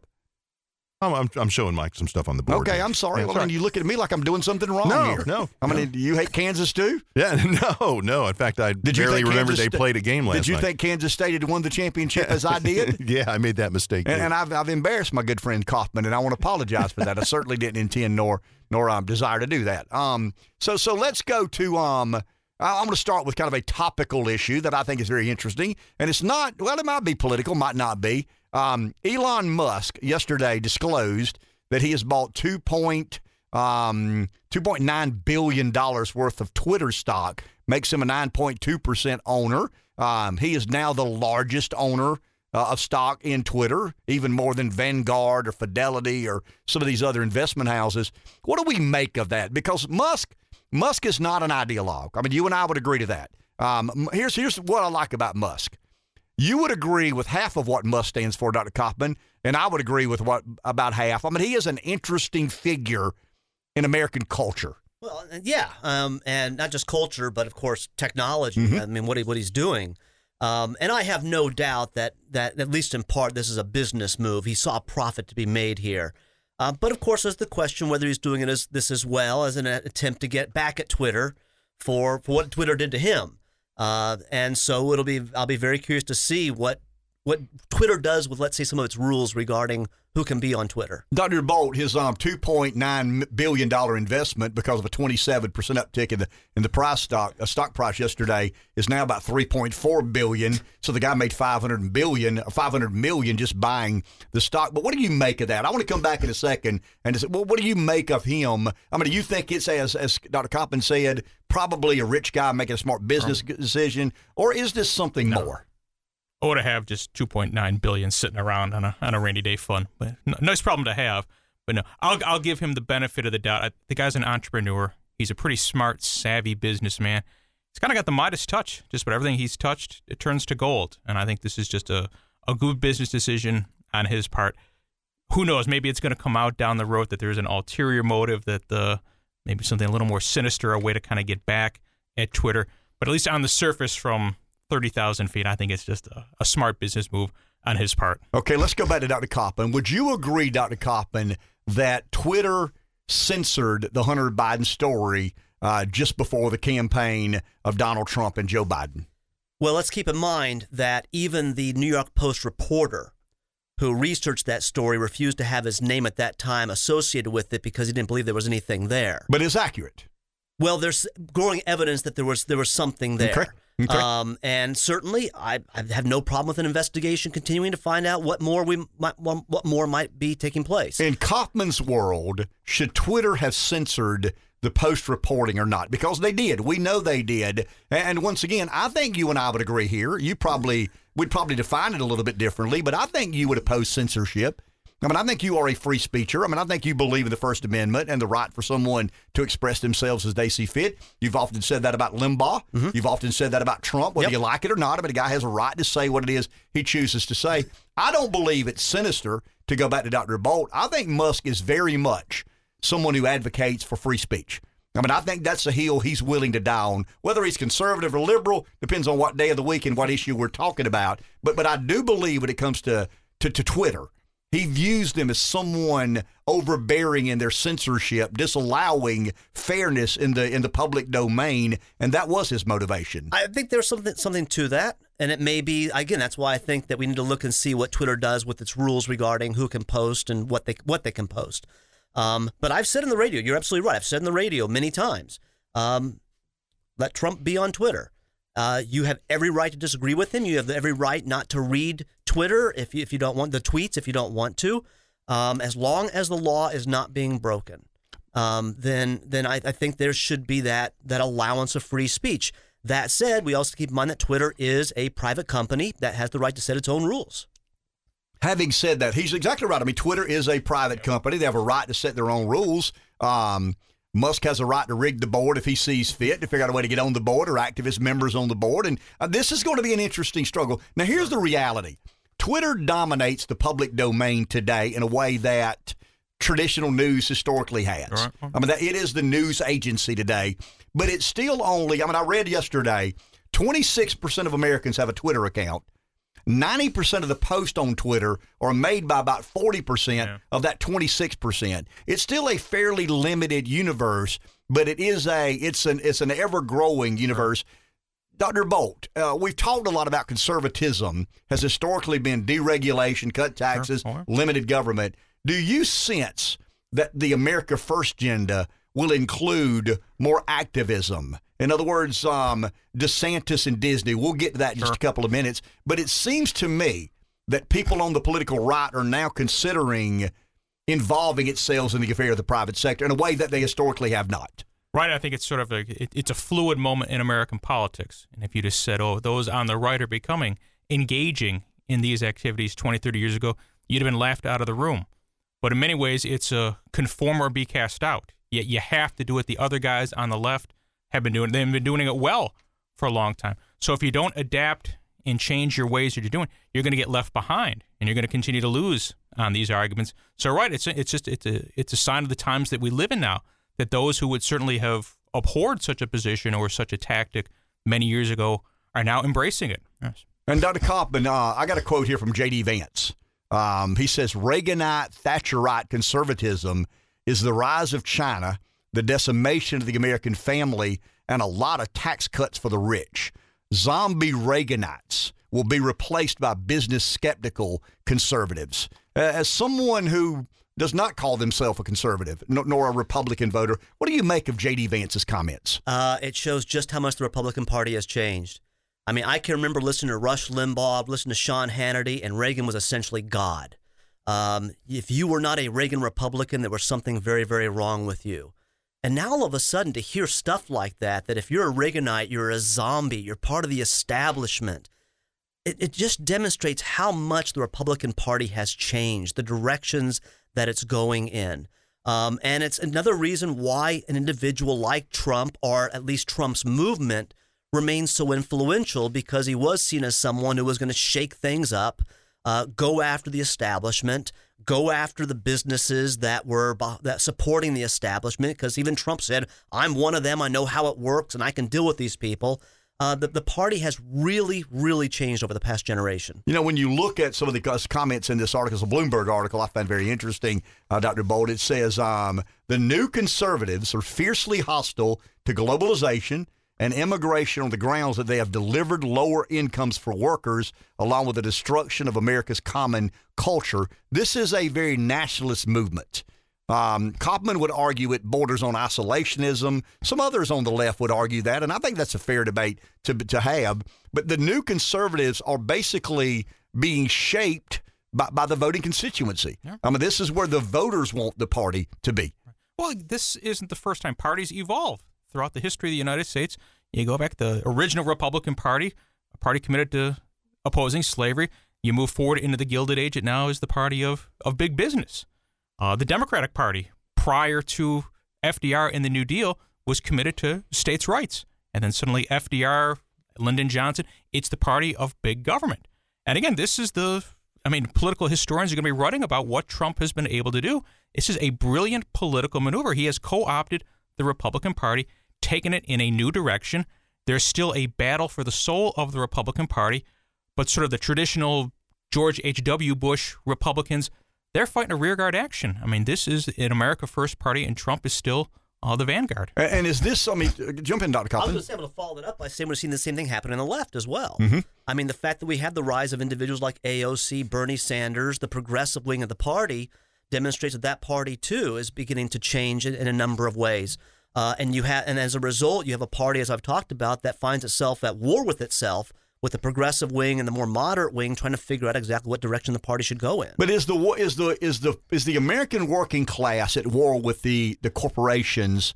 that um that maybe or maybe not have advantaged themselves at the trough of government. Well, Fundamentally, I mean, I understand the politics, and, and I think Dr. Bolt labeled it. I mean, this is this is the rest and residue of Donald Trump's presidency. That there is no doubt he molded this party. Now, once again, you can't mold something that doesn't choose to be molded. I mean, this was a very willing body, a group of people that said, "Yeah, I don't like the way things are." Um, I think you, when you start insulting Reagan, you got to be careful there. But J.D. Vance and some others are. But but the point I want to make is, I mean, th- this is this is what Trump left behind as a Republican Party. Well, again, this this response to globalization, the belief that. Uh, that the American people are being left behind. is it a belief or a reality? I'm interrupting you, but is it a belief or is it a reality? Well, I guess it depends your point, upon your point of view, but certainly for those individuals who feel they've lost their job as a result of globalization, as a result of these the, the way that the, the market works, and therefore see that somehow they're the big businesses behind this, uh, who look at the fact that you've got these CEOs making hundreds of times more money than they are, um, that, that certainly you're going to look back and say something is very, very wrong here. And given that the establishment, quote unquote, has not changed things for who knows how many years, when somebody like a Trump or someone who sounds like Trump comes along, you're going to listen.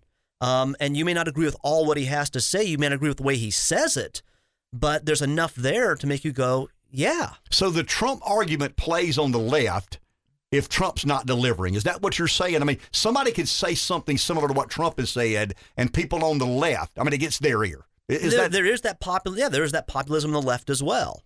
Um, and and again, it is it is getting individuals' ears. The question, of course, is going to be um, where does that take the party uh, for the for Democrats? Where is that going to take the party?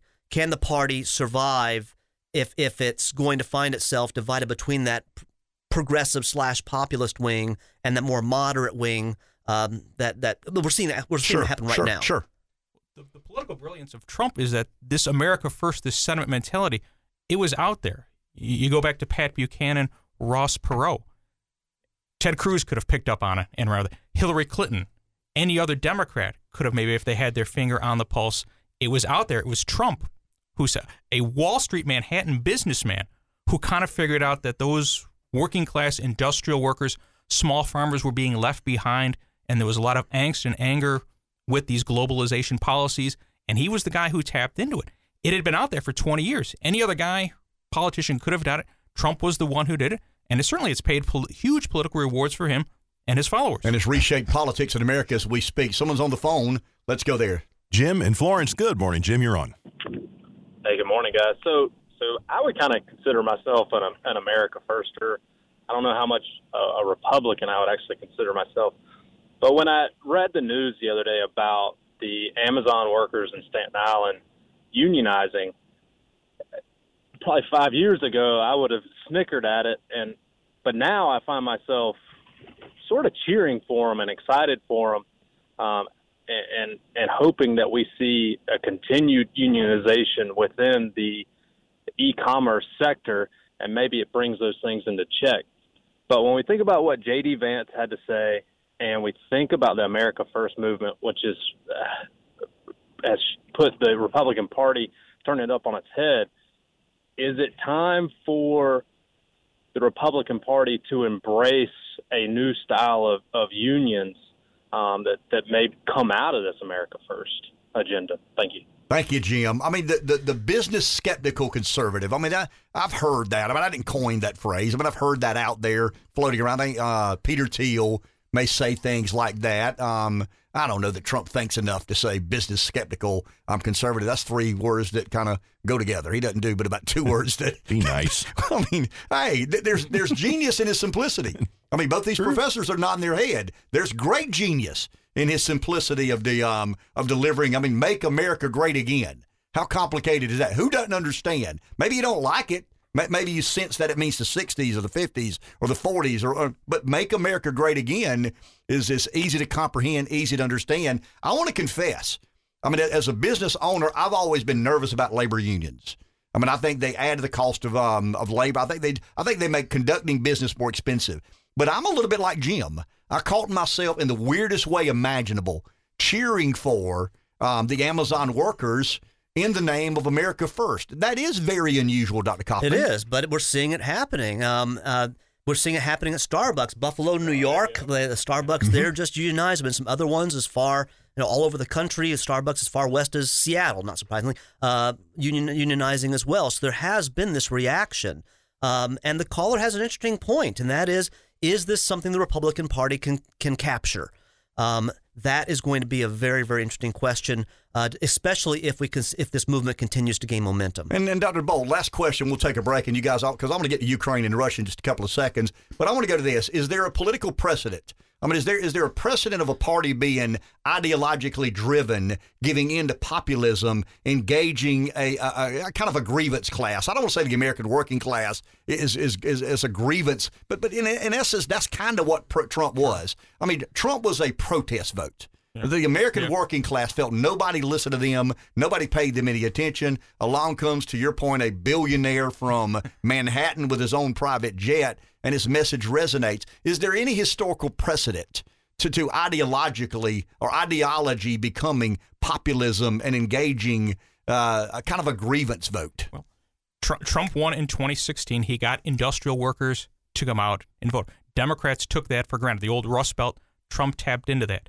You go back to Franklin Roosevelt, 1932. You know, everybody was upset with Wall Street and Hoover, the Republican, couldn't get the country out of the Great Depression.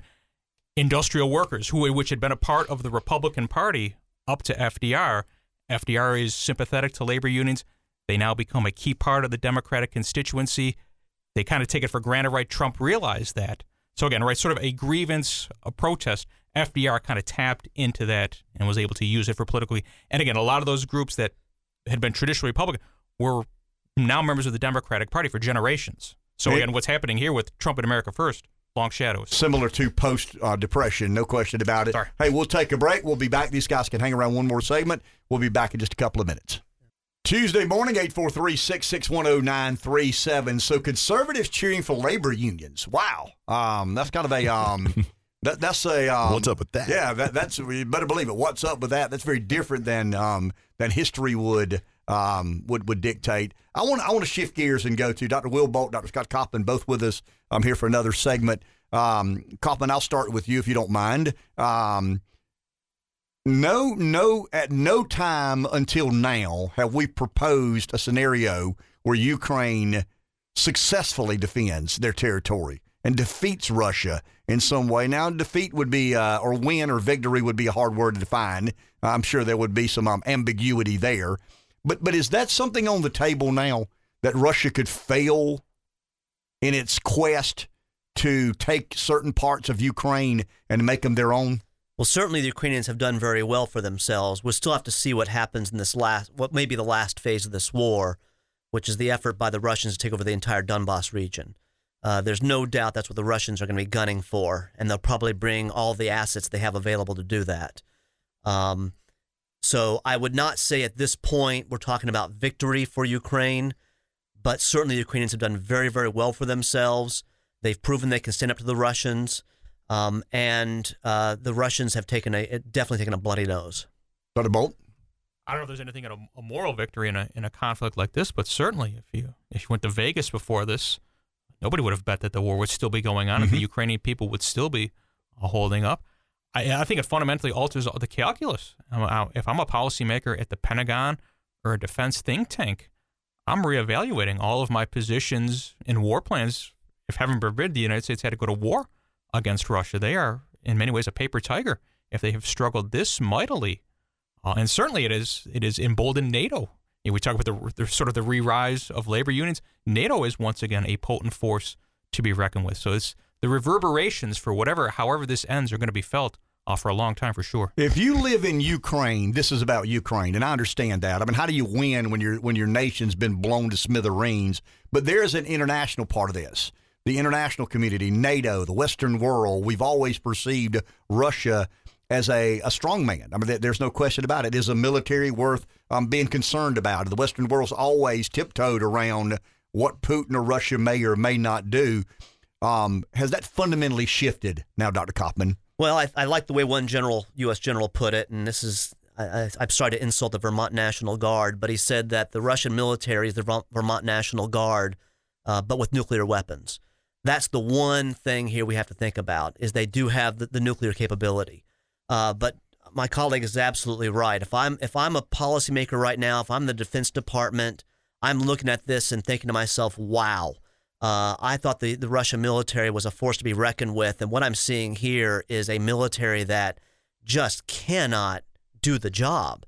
Um, and as long as Putin's in power, I think we're going to continue seeing that. I think what we've seen is a Russia that has so much corruption, that has misused its funds so poorly, and relies so heavily upon conscripts who don't want to be there, that you end up with a military that is is uh, manned by individuals who who don't want to fight, uh, who, that has not put much money into R and D, uh, and ends up losing, uh, at least at this point, a war to a to a country that everyone thought they could easily defeat. Is this the end of Vladimir Putin on the global stage? Has he so isolated and alienated himself that there is no way to be generally accepted in the world of global economies and global politics? Dr. Bolt?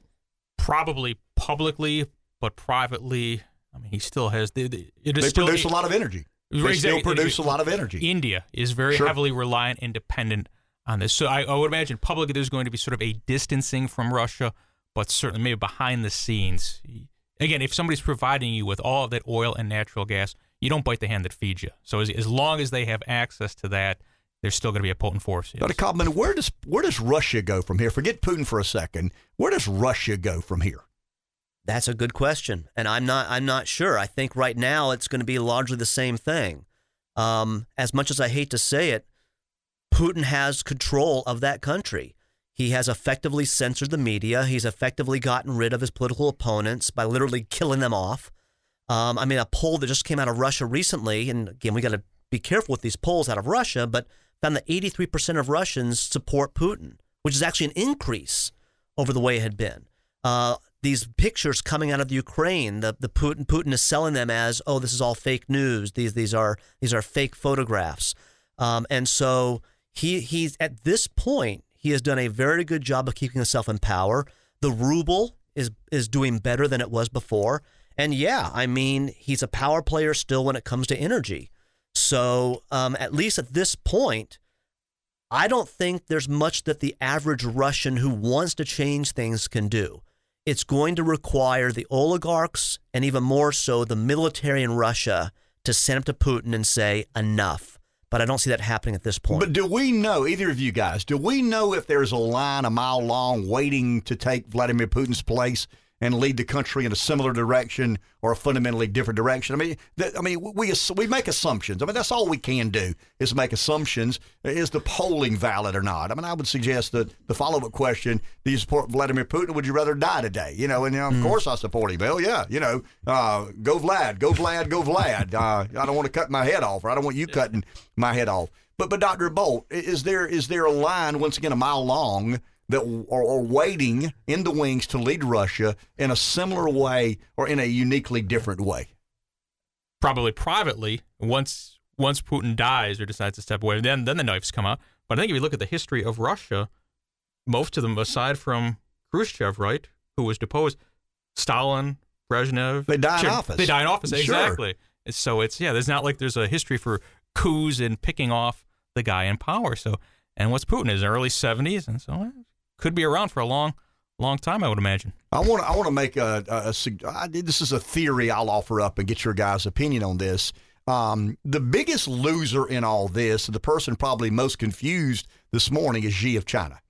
I mean, there, there was this alliance he made. In other words, maybe I'm not um, the preeminent superpower on the planet. America is. I think, I think in his in his private moments, he knows that to be the case. But if I can somehow gain favor with Russia, and I can unite with Russia. Some of their energy exportation, some of their nuclear weaponry combined with my economic and geopolitical status, um, we could be a force to be reckoned with in worldly affairs. My theory is that Putin is much more comfortable being this isolated than Xi or China can afford to be. You say what to that, Dr. Kaufman? Given the amount of trade that China has with other nations like the United States, The Western world. right?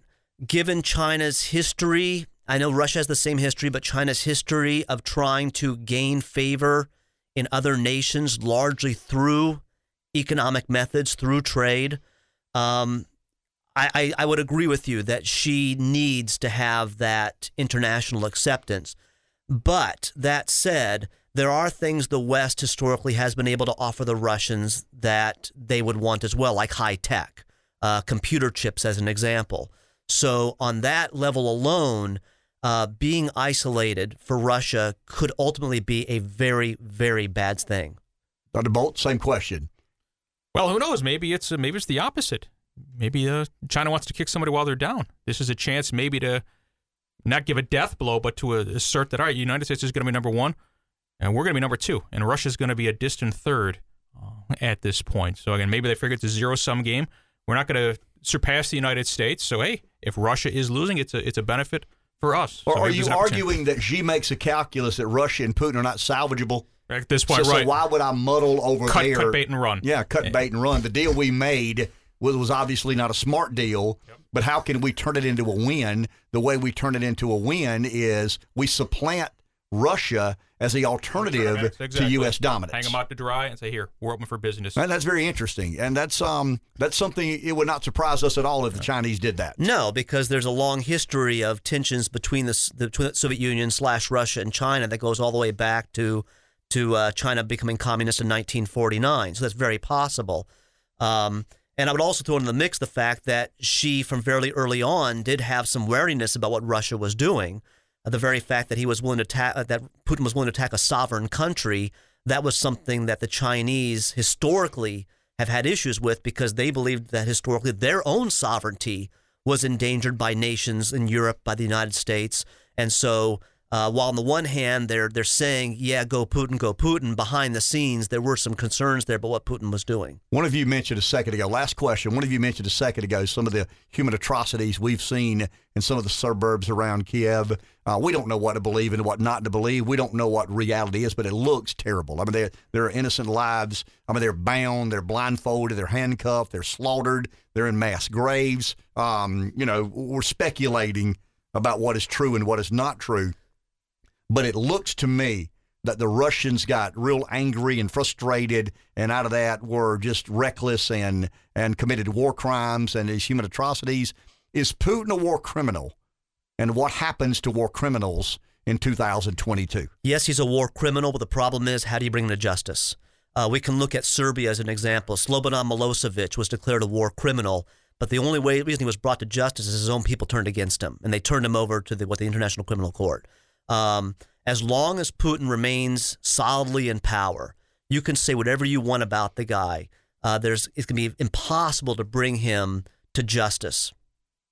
You agree with that? Oh, I mean- oh, absolutely. He's he's he's untouchable at this point. And then back to the, your your point, I usually will keep the news on in the background around the house. And now with those images, I don't want my daughter, ten year old daughter, to see some of that stuff. Can't so can't follow the news as closely as you normally would. So, but again, there's no way again short of a coup and Putin and Putin being apprehended or captured by NATO or the West. Uh, he's never gonna have a day in court. No. You know, those visuals, as someone who considers himself to be a non interventionist conservative Republican, it's hard to be as non interventionist when you see those those sort of visuals. But you got to remind yourself, and I think you guys agree with me, um, every nation on this planet is suspect to propaganda. I mean, we, we don't take things at face value in controversial issues like this.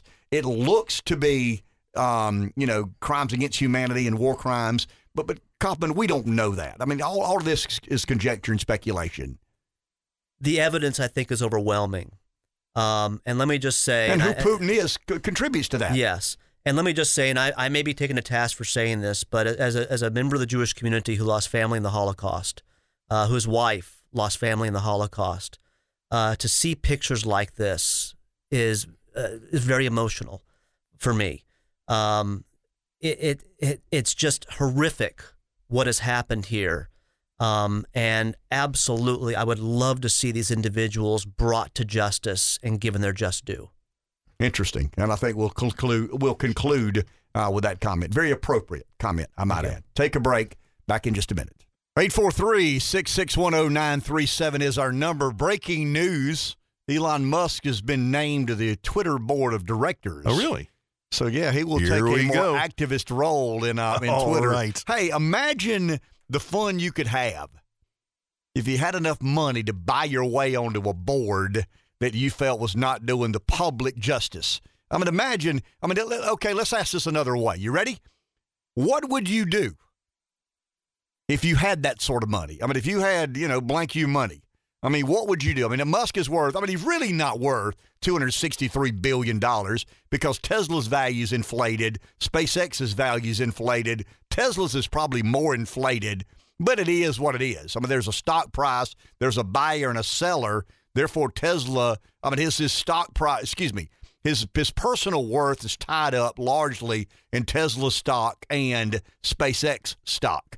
So when you have a, a run up in Tesla stock or a run up in SpaceX, he becomes just stupid wealthy. I mean, it, it's like uh, he made a, a half a billion dollars yesterday just buying the stock.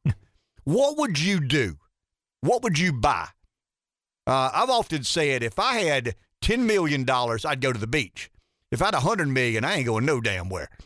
you, you know, you know what I mean? yeah. I mean, I, I'm going to be engaged, an activist. Um, there's a number that you just can't change the world, but you can change your world.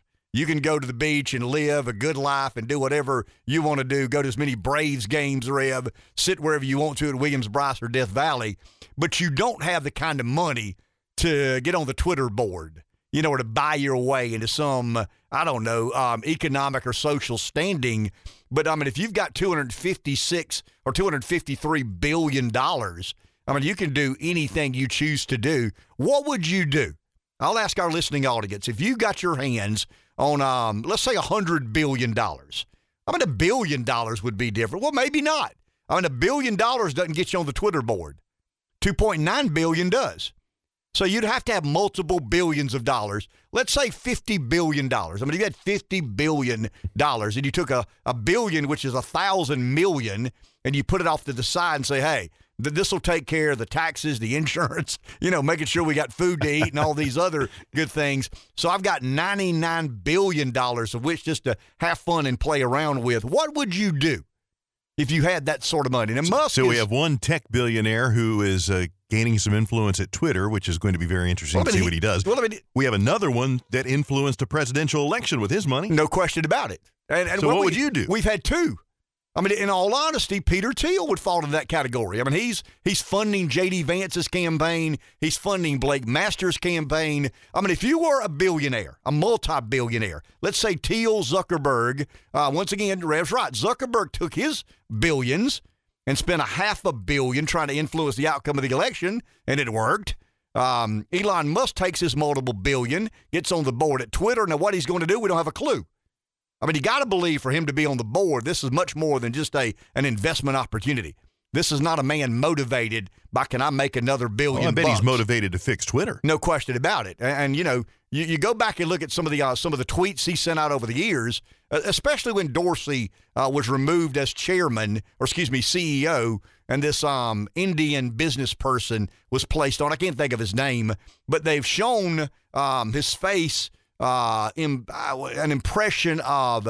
Well, I'll look that up during the break. I can't think of his name, but he's from India, and uh, and they believe he's the guy that is uber liberal and extremely dedicated to censorship and making sure you know the uh, the Neanderthal such as yours I truly. read, I read a quote, and he he really has no interest in First Amendment no, stuff no, none at as all. it relates None to at all. Twitter. Well, he's from India. You know, I mean, he's he's not um,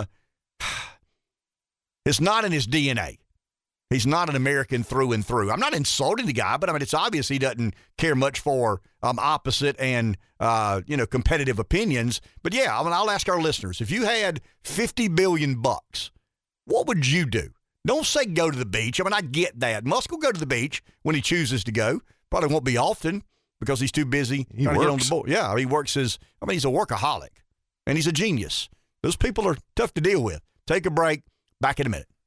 There's some of the mindset that a, a social media platform eventually it kind of uh, it's a natural monopoly.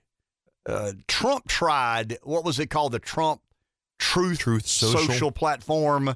I mean, it's You gone said nowhere. tried. Well, I mean, it's gone nowhere. I mean, it's uh, it's a miserable failure, and it will fail. I mean, for whatever reason, uh, a few of these things work, and everybody else does not. Now, now, as somebody who believes in the free market, Twitter just does it better. Facebook does it better. Um, Instagram does it better.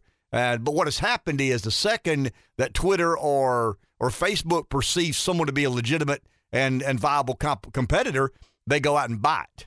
I mean, that's historically what they've done. Now, Facebook has figured out a way to monetize their social media platform. Twitter has not ever made a lot of money. It has a market cap of about $50 billion.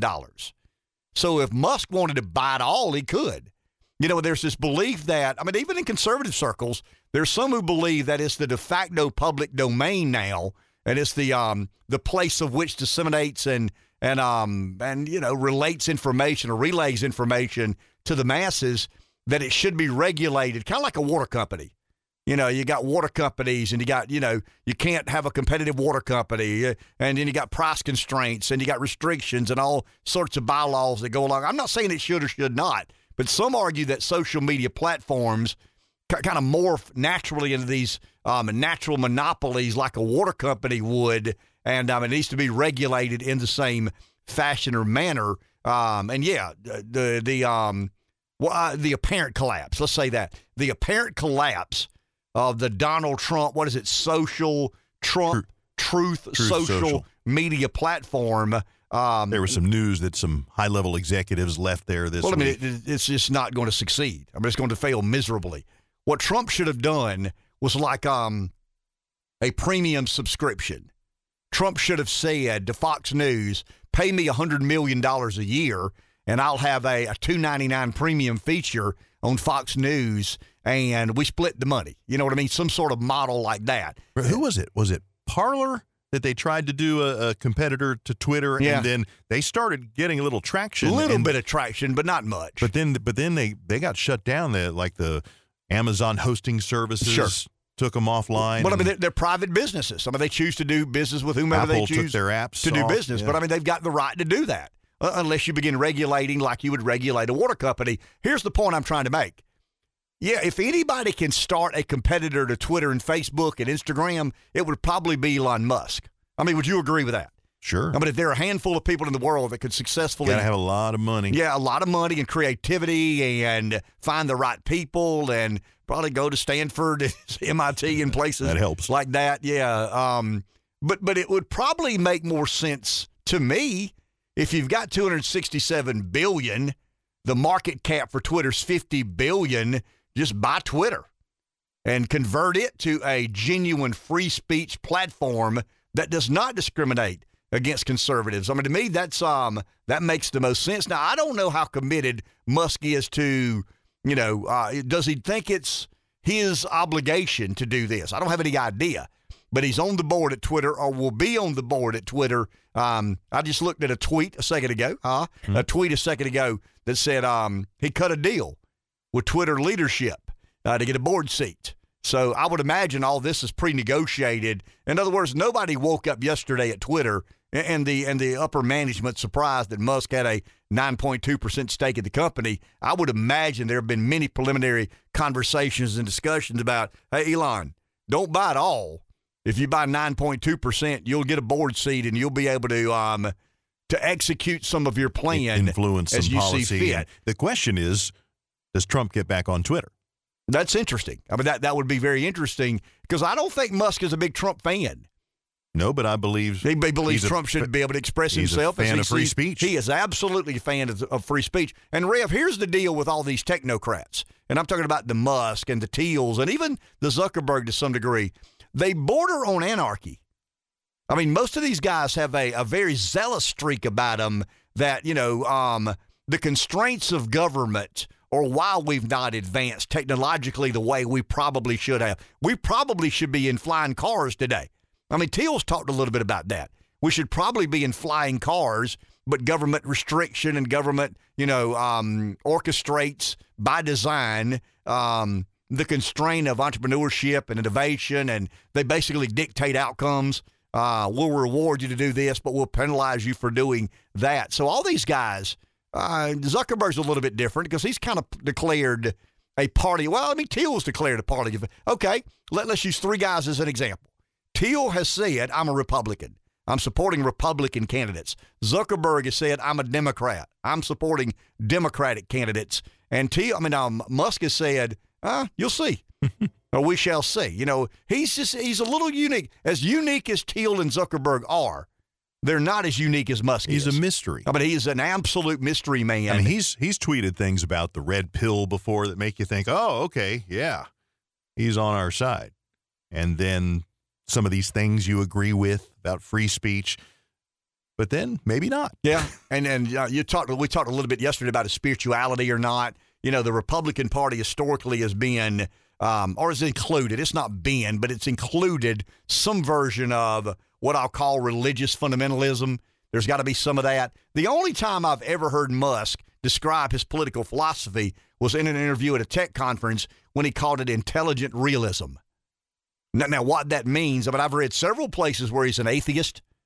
You know, he doesn't believe in God. He believes in the Big Bang and evolution and all these other sorts of things. I think very often um, guys like that play games with guys like me. You know, they'll tease you into believing that you can comprehend or understand um, the mysteries of their domain, when in all honesty, there are no mysteries. Um, I just think these guys, Revan, I really believe this. I think the Thiels, the Zuckerbergs, uh, the Musk of the world, I think they have to wander in and out of anarchy. I just think their their their their their minds are so uh, different than the majority of people's. Uh, what did Thiel said? I mean, Thiel said that he is a um, uh, capitalist anarchist or anarcho-capitalist. There you go, an anarcho-capitalist. And by definition, an anarcho-capitalist is someone constantly trying to reconcile capitalism in its most primitive fashion and anarchy. So I mean, Thiel's kind of let it be known that he wouldn't have a big problem with anarchy if it came along every now and then. Let's go to the phone. Here is David in the Pee Dee. Morning, David. Yes, sir. Good morning to the Magic Mike Diamond Dave show. Uh, and we got G.I. Ken with the Kung Fu grip. Um, hey, y'all, you were talking about Ukraine. Ken, um, Kiev, however you want to pronounce it, it's got 3 million people. And I was talking to a guy from Chicago the other night. I said, could you imagine taking over Chicago? And we got this interesting discussion. He says, well, actually, there's 5 million people in Chicago during the daytime. But to me, I give these Ukrainian people, they didn't want to be taken over. The Democrat Party is taking over Chicago, but they didn't want to be taken over. And I was, what encouraged me about Ukraine, I was watching some actually people that, that, that fended off these tanks and stuff that live out in the country. And I use this term, these guys were Larry, Larry Csonka looking. Another, you know who Larry Csonka is. I do. But most people don't. But this is a big guy. He's got this rock jaw. We talk about all this Kansas and whatever they call their thing. But this cat was sitting out there talking to, to this reporter. He had on a camouflage vest, ammo clipped in his pocket, and the guy was smoking a cigarette. And he says, I'm out here to defend my country. And I looked behind him. He had a farmhouse. And I can, being from the country, that was pretty country. He had nice land back there. He was going to fight for his land. And but when you ever talk about Elon Musk, I think what are the ingredients for the electric car? And everybody thinks, oh, just electricity. No, there's a lot of ingredients that go in there, and these things are mined out the ground. Uh, these are components that come out the ground, and where are they at? Um, and I see these battles, and I, I foresee maybe we have a West Ukraine, East Ukraine. These things are in Afghanistan and different places. So it, it just boggles my imagination that how far in advance these guys are looking at things. They're looking at colonizing Mars. Look, I'm just care about what's going on in Pamplico and Allendale County and these places like that. So, I mean, that's on my heart. That's on my mind. So I'll leave you at that. Thank you, uh, David. Appreciate that. You know, I was thinking about is there a uh, is there a precedent here? When Jeff Bezos bought the Washington Post, nobody freaked out. I mean, it was a rich guy. I mean, it was kind of a, a dying leftist media company. It was mainstream. Well, you just wondered what media. he was up to. Well, why did. why I mean, did he do it? But I mean, you, you automatically think, hey, here's a rich guy who wants to be a part of the public discourse. I mean, he doesn't like the way Amazon's being treated, doesn't like the way the political narrative or economic narrative, whatever. I mean, he didn't like the obituary section of the way they did it, or, I mean, you don't have any idea. It's his money. It was for sale, and he bought it. But Brian Stetler was not in an uproar. I mean, the, the, um, the boardroom at CNN was not in uh, turmoil. Uh, at the at the time, he was the richest man in in, in America, by the world. Um, he buys the Washington Post. Nobody freaked out when that happens. And now all of a sudden, Elon Musk buys 9.2 percent of Twitter, and he must be stopped. I mean, Stetler said, "I'm sure there is nefarious um, thoughts here. I'm sure there's a reason to be concerned." And nobody was concerned once again when Bezos he didn't buy 9.2 percent of the Washington Post. He bought it all. I mean, he owns the Washington Post, um, and arguably, the Washington Post would be out of business if if Jeff Bezos had not become uh, the sole proprietor of that. Um, I would say fine institution, but I'll call it a uh, enduring institution. How about that? It's an enduring institution. Um, is is is Musk operating on noble principles and reasons in the name of free speech? I don't have any idea. Is it a business decision that he believes the market cap of Twitter is undervalued and is 2.9 billion can all of a sudden be 6 billion or 10 billion or I don't have any idea what his motivations are. But I can say this, if you aren't an activist investor, you don't want to be on the board. Or excuse me, you do want to. If you're an activist investor, then you want to be on the board. I mean, that's the reason that that's Carl Icahn scares the daylights out of everybody on Wall Street. Icahn doesn't buy big positions of companies just to be investor, a passive investor that says, "Hey, I don't want to get in the room when you guys make these consequential decisions. I trust you to do the right thing." No, when Icahn comes knocking, it's normally how much do I have to buy to get a board seat. You know what the second thing Icahn does? How do I get control of the board? Now, Icahn is a corporate raider. There is no doubt about that. There's nothing about Musk to suggest he's anything like Icahn. Um, Carl Icahn is an old hand at corporate takeovers and hostile takeovers. Musk is very different because we don't know what his motivations are. But when they announced this morning that he's going to be on the board of directors at Twitter, he's going to be an activist investor. He's not going to be a passive investor. And if you see the world as we do, and you believe that Twitter has unfairly censored opinions of people on the right, conservatives in general, um, there are these leftist gatekeepers that um, that don't allow free speech and um, organic confrontational conversations. Um, there's nothing about Musk that leads us to believe that he is anything but an advocate and a proponent for free speech. What we can argue about his religious beliefs or his spiritual leanings or not. Uh, once again, I've read several places he's an atheist, but there's nothing about him that is inconsistent with his belief that Americans should be able to freely and fairly express themselves. Um, is he going to allow Trump to be back on Twitter? I mean, that's, that's, why this is going to be so well, entertaining. But, but, here's the inter- interesting part of this: um, can he? I mean, he's one board member. You know, I mean, he doesn't own the company. I mean, Jeff Bezos, I would imagine, can hire and fire everybody at the Washington Post if he chooses to. But you know, ninety-one point eight percent of the excuse me, ninety, uh, eighty-nine point eight percent of the stock of Twitter is owned by somebody other than Elon Musk. Does Elon Musk play well with Vanguard? Does Musk play well with Fidelity? You know what I predict? No. No. Because those guys aren't interested in political speech. Those guys aren't interested in the First Amendment. You know what Vanguard's interested in? What is it worth today?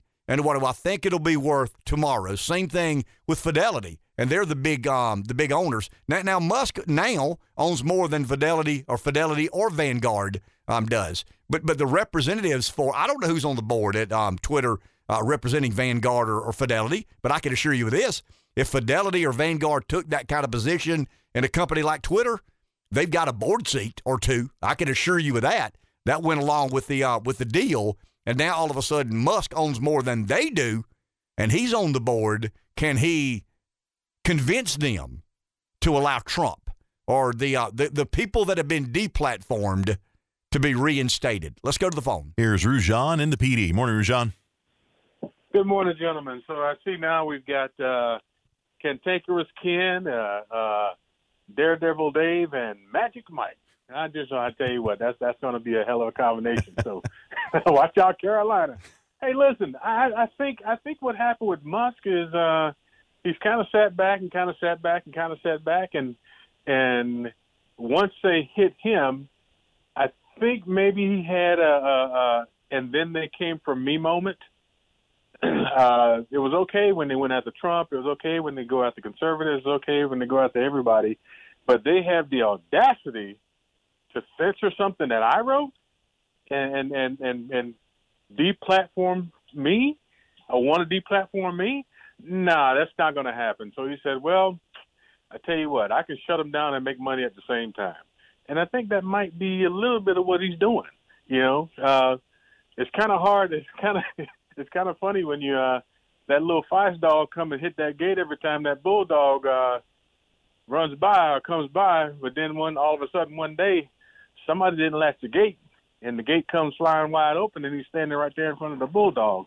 We might just be uh, taking a look at that right now. Thank you, Rujan. Appreciate that. I went and looked at Elon's last text, or excuse me, tweet 21 hours ago. Oh, hi, LOL. Uh, that's kind of interesting. Oh, OH, hi, H I L O L.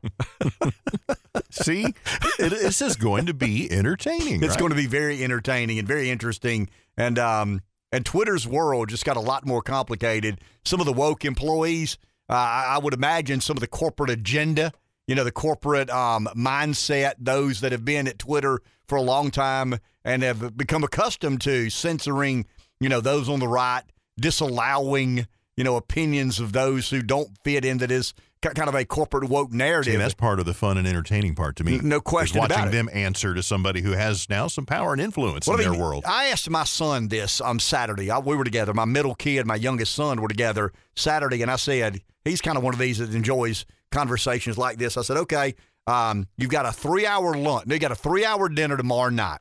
You and five others. Who are the five you get to invent? Christ excluded. Take Christ out of the equation because he's half God or 100% God, 100% man. You can't figure that. I can't figure that out. And all we do is talk about that all night. What five would you invite to a party of six for a three or four hour dinner tomorrow night? Elon Musk would absolutely be one. Um, and then he said living or dead. I said, okay, let's do it living and then living or dead. And it was just kind of an interesting um, conversation we bandied back and forth. I mean, I settled on Springsteen, Musk, Jefferson. Those would be the three that I would absolutely have there. Um, the other two, uh, still kind of pondering on that. But um, I mean, Musk is that kind of guy. So interesting. Um, k- kind of a riveting, uh, just a riveting personality, and and a really intense, bright man. And uh, yeah, we we can't spend the rest of the day talking about Twitter and what will happen. But the board meeting at Twitter will be fundamentally different uh, when they get together again than they previously had. Now he does get compensated to be on the um on the Twitter board. That's a that's an added. That's kind of a um a carrot. He owns two point nine billion dollars worth of stock, and I think the board seat at Twitter probably pays three or four hundred thousand dollars a year. Um, maybe he'll give that to some, I would say religious charity, but he's not a religious man. Take a break. Back in just a couple of minutes. 843-661-0937 is our number. A Couple of callers, if I'm not mistaken. I was just reading uh, Sean Spicer tweeted, Hmm? we're talking about Twitter and Musk, said, hey, Elon Musk, how about CNN next week? You get that a lot cheaper than you could. Um, yeah, well, they got real property. Twitter. Well, I mean, I would imagine Twitter has. Um, I mean, they've got a headquarters, but they operate in the realm of social media. Let's go to the phone. Pat in Florence. Good morning, Pat. Good morning. How's everybody doing? Good morning. Um, I had a question about uh, DW's call in this morning. I, I heard, um, I know Donald, but um, maybe I missed it. But was he asking why our Social Security benefits are taxed? Was that correct? Um, I'm. I didn't think that South Carolina taxes our Social Security benefits. I thought there were. I'm looking. There's 37 states. It says in South Carolina and North Carolina. Um, I'm reading right here. South Carolina does not tax Social Security benefits. Another site says that South Carolina is tax friendly for toward retirees. Social Security income is not taxed. So I'm confused because I'm getting there also. I'm I'm just about at that age, about to draw them. What about the I didn't federal income tax. were taxed. What about the federal income tax? Uh, I mean, does the, that's is, asking. is Social Security called income and therefore qualifies for the federal income tax, whatever that uh, rate would be, whatever that effective rate would be? Yes, if you've got other income and it uh, totals all up together, I guess you pay um, federal income tax on, on all of that. I guess what I'm um, asking is, is if the average payment is sixteen fifty seven a month, and that's kind of what I've read this morning, is that pre tax, post tax, and is there a is there a federal tax that applies to that um that benefit? Ooh, I don't know. That's yeah. what I'm asking. Well, I'll dig in and try to find out. Yeah, I'll see what I can find out for you. I mean, I don't get Social Security. Um, therefore, I'm not really. I mean, I get these statements every now and then. I don't think they do it as often as they did. Thank you for the call. Appreciate it. But um, the point I've tried to make is a much bigger point, and that is that um, you pay. I mean, I don't know how long people work. Some work 30, 35, 40. Some people work 50 years. I mean, I've got friends who work 60 years and are still working. I mean, I got an, my father in law died at work. I mean, basically at 83 years old, he had a major medical issue at work. And I'm convinced if he were living today, you know where he'd be? He'd probably be at work. I mean, he enjoyed it. He was healthy uh, until his, you know, until he had his situation. But um, so he worked 66 years at one place. I mean, I, you know, I don't know how much money he made, but what if he'd taken 6.2% of that salary for 66 years? And the employer, whomever that was, matched it for 66 years. And I think his, um, I mean, let's say his um, benefit is, I mean, I'm just using this. I don't know this to be the case, but let's say he's getting $1,657 a month. I mean, if he had um, if he had contributed six point two of his income for sixty six years and made seven or eight percent, as the S and P historically has, I mean, he would have. I mean, I'm just guessing, Rev. He'd have a couple of million dollars. Mm-hmm. Yeah, compounding interest I mean, over uh, that yeah, long I a mean, time. I'm- I'm- I'm- yeah, for 66 years. I mean, we're talking about 30 years. I mean, the rule of 72. You know, how many years? And I mean, in other words, if if if money, if if your money earns 10 percent, it doubles about every 7.2 years. If your money earns 7.2 percent interest, it doubles every 10 years. That's kind of the rule of of 72. So just say it doubles every 10 years, and you work 66 years. I mean, imagine the the last 30 years. You most people work 30 or 35 years. He worked twice that long. I mean, I'll bet he'd have had three or four million dollars to leave to his kids and son-in-law. Um, let's go to the phone. Here is uh, Tony in Calhoun County listening to WTQS. Well, he always liked me. I mean, he always thought a lot of me. All about you. Let's, let's go to Tony. hey, Tony. Hey, good morning. Um, the Ukraine. Uh, back in 91, when the Soviet Union broke up, um, who defined the borders? Who, who wrote out the borders? Well, the Americans had a lot to do with it. Well, Gorbachev took his little fat marker and his, and his, his little land map. He drew all the borders for the former Soviet states. Mm-hmm. So, why would he leave Donetsk in the Luhansk regions inside the Ukraine? I mean, he had to do it for a reason.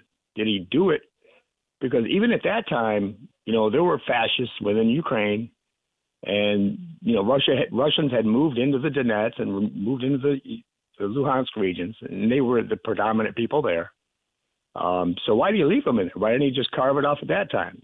Did he do it because he knew that the animosity between the fascists and the communists would lead to some future action, you know, that Putin's now using? I, I don't know. Um, the other thing, um, and I'm losing my train of thought here. Well, I mean, but but Tony didn't Gorbachev. I mean, what Gorbachev was probably as amicable to American government as any former Soviet leader. Would you agree to that? Yes, I think he did it because he needed the the, the financing from the West to save his country. And that's what I'm saying. I mean, I would imagine he made concessions based on the eventual funding to help him get his country back on its feet. Is is that a fair statement? Sure. Okay. And that, that's So kind of what I'm I thinking got- about. I, I figured out I figured out where I was going with that. Okay. Did you look up the Azov Battalion? I did.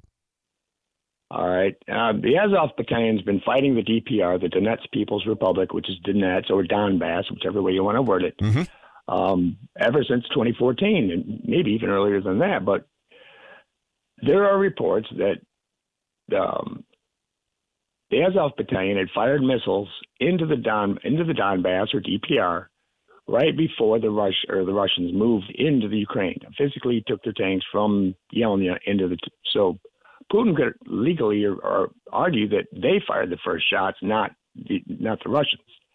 I think that's rather dubious because they've been firing into you know the DPR for for years. Um, the uh, Bucha, Bucha, whatever you however you want to pronounce it. There's an independent reporter who was on the ground in Bucha. Um, he saw the bodies. He stated that the bodies were in various stages of decay.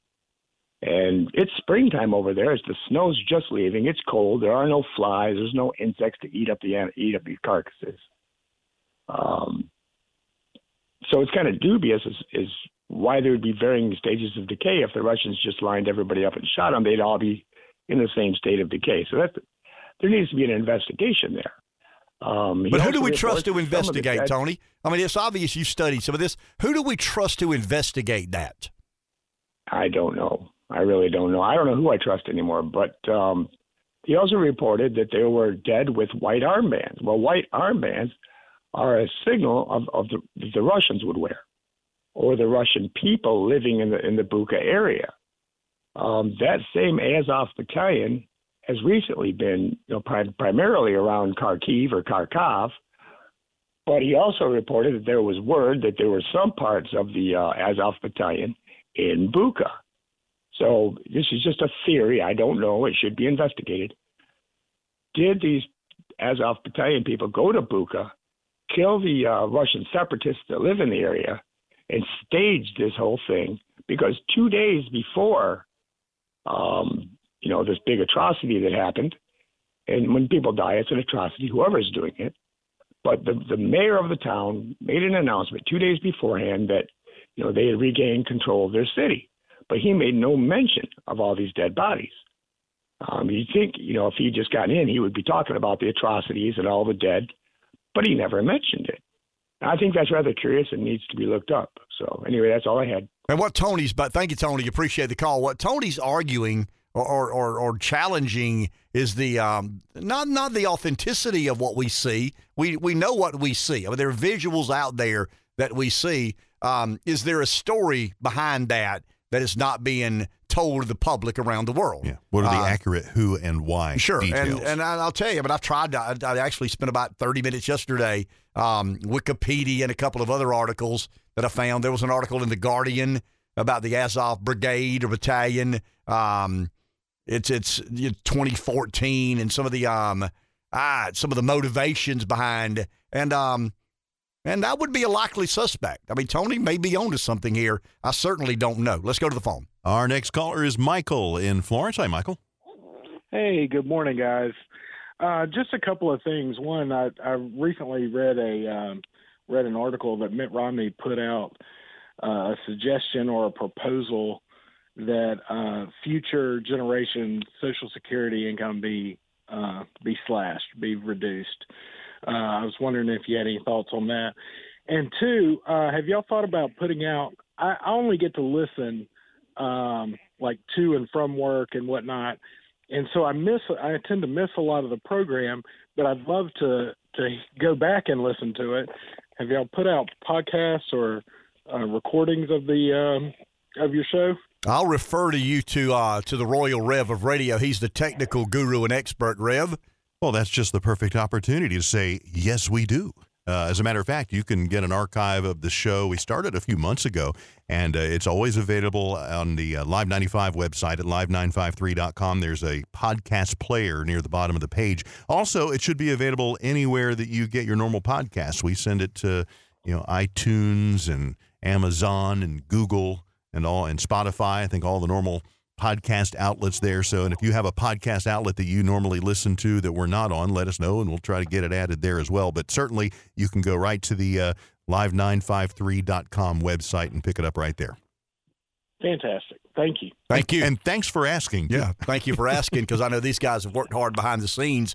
I mean, I was real concerned when they decided to archive the show because I told Rev, I said, "What do you mean archive the show?" He said, "Yeah, we want to archive the show and people can go back and listen." I said, "Yeah, but I mean, if I say something stupid now, I could deny it.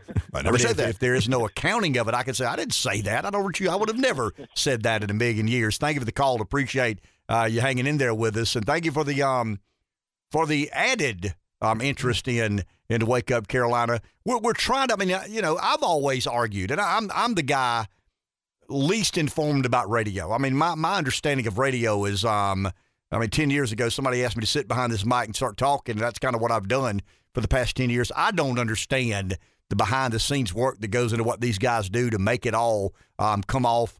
Um, but but yeah, we've all agreed that radio has to evolve.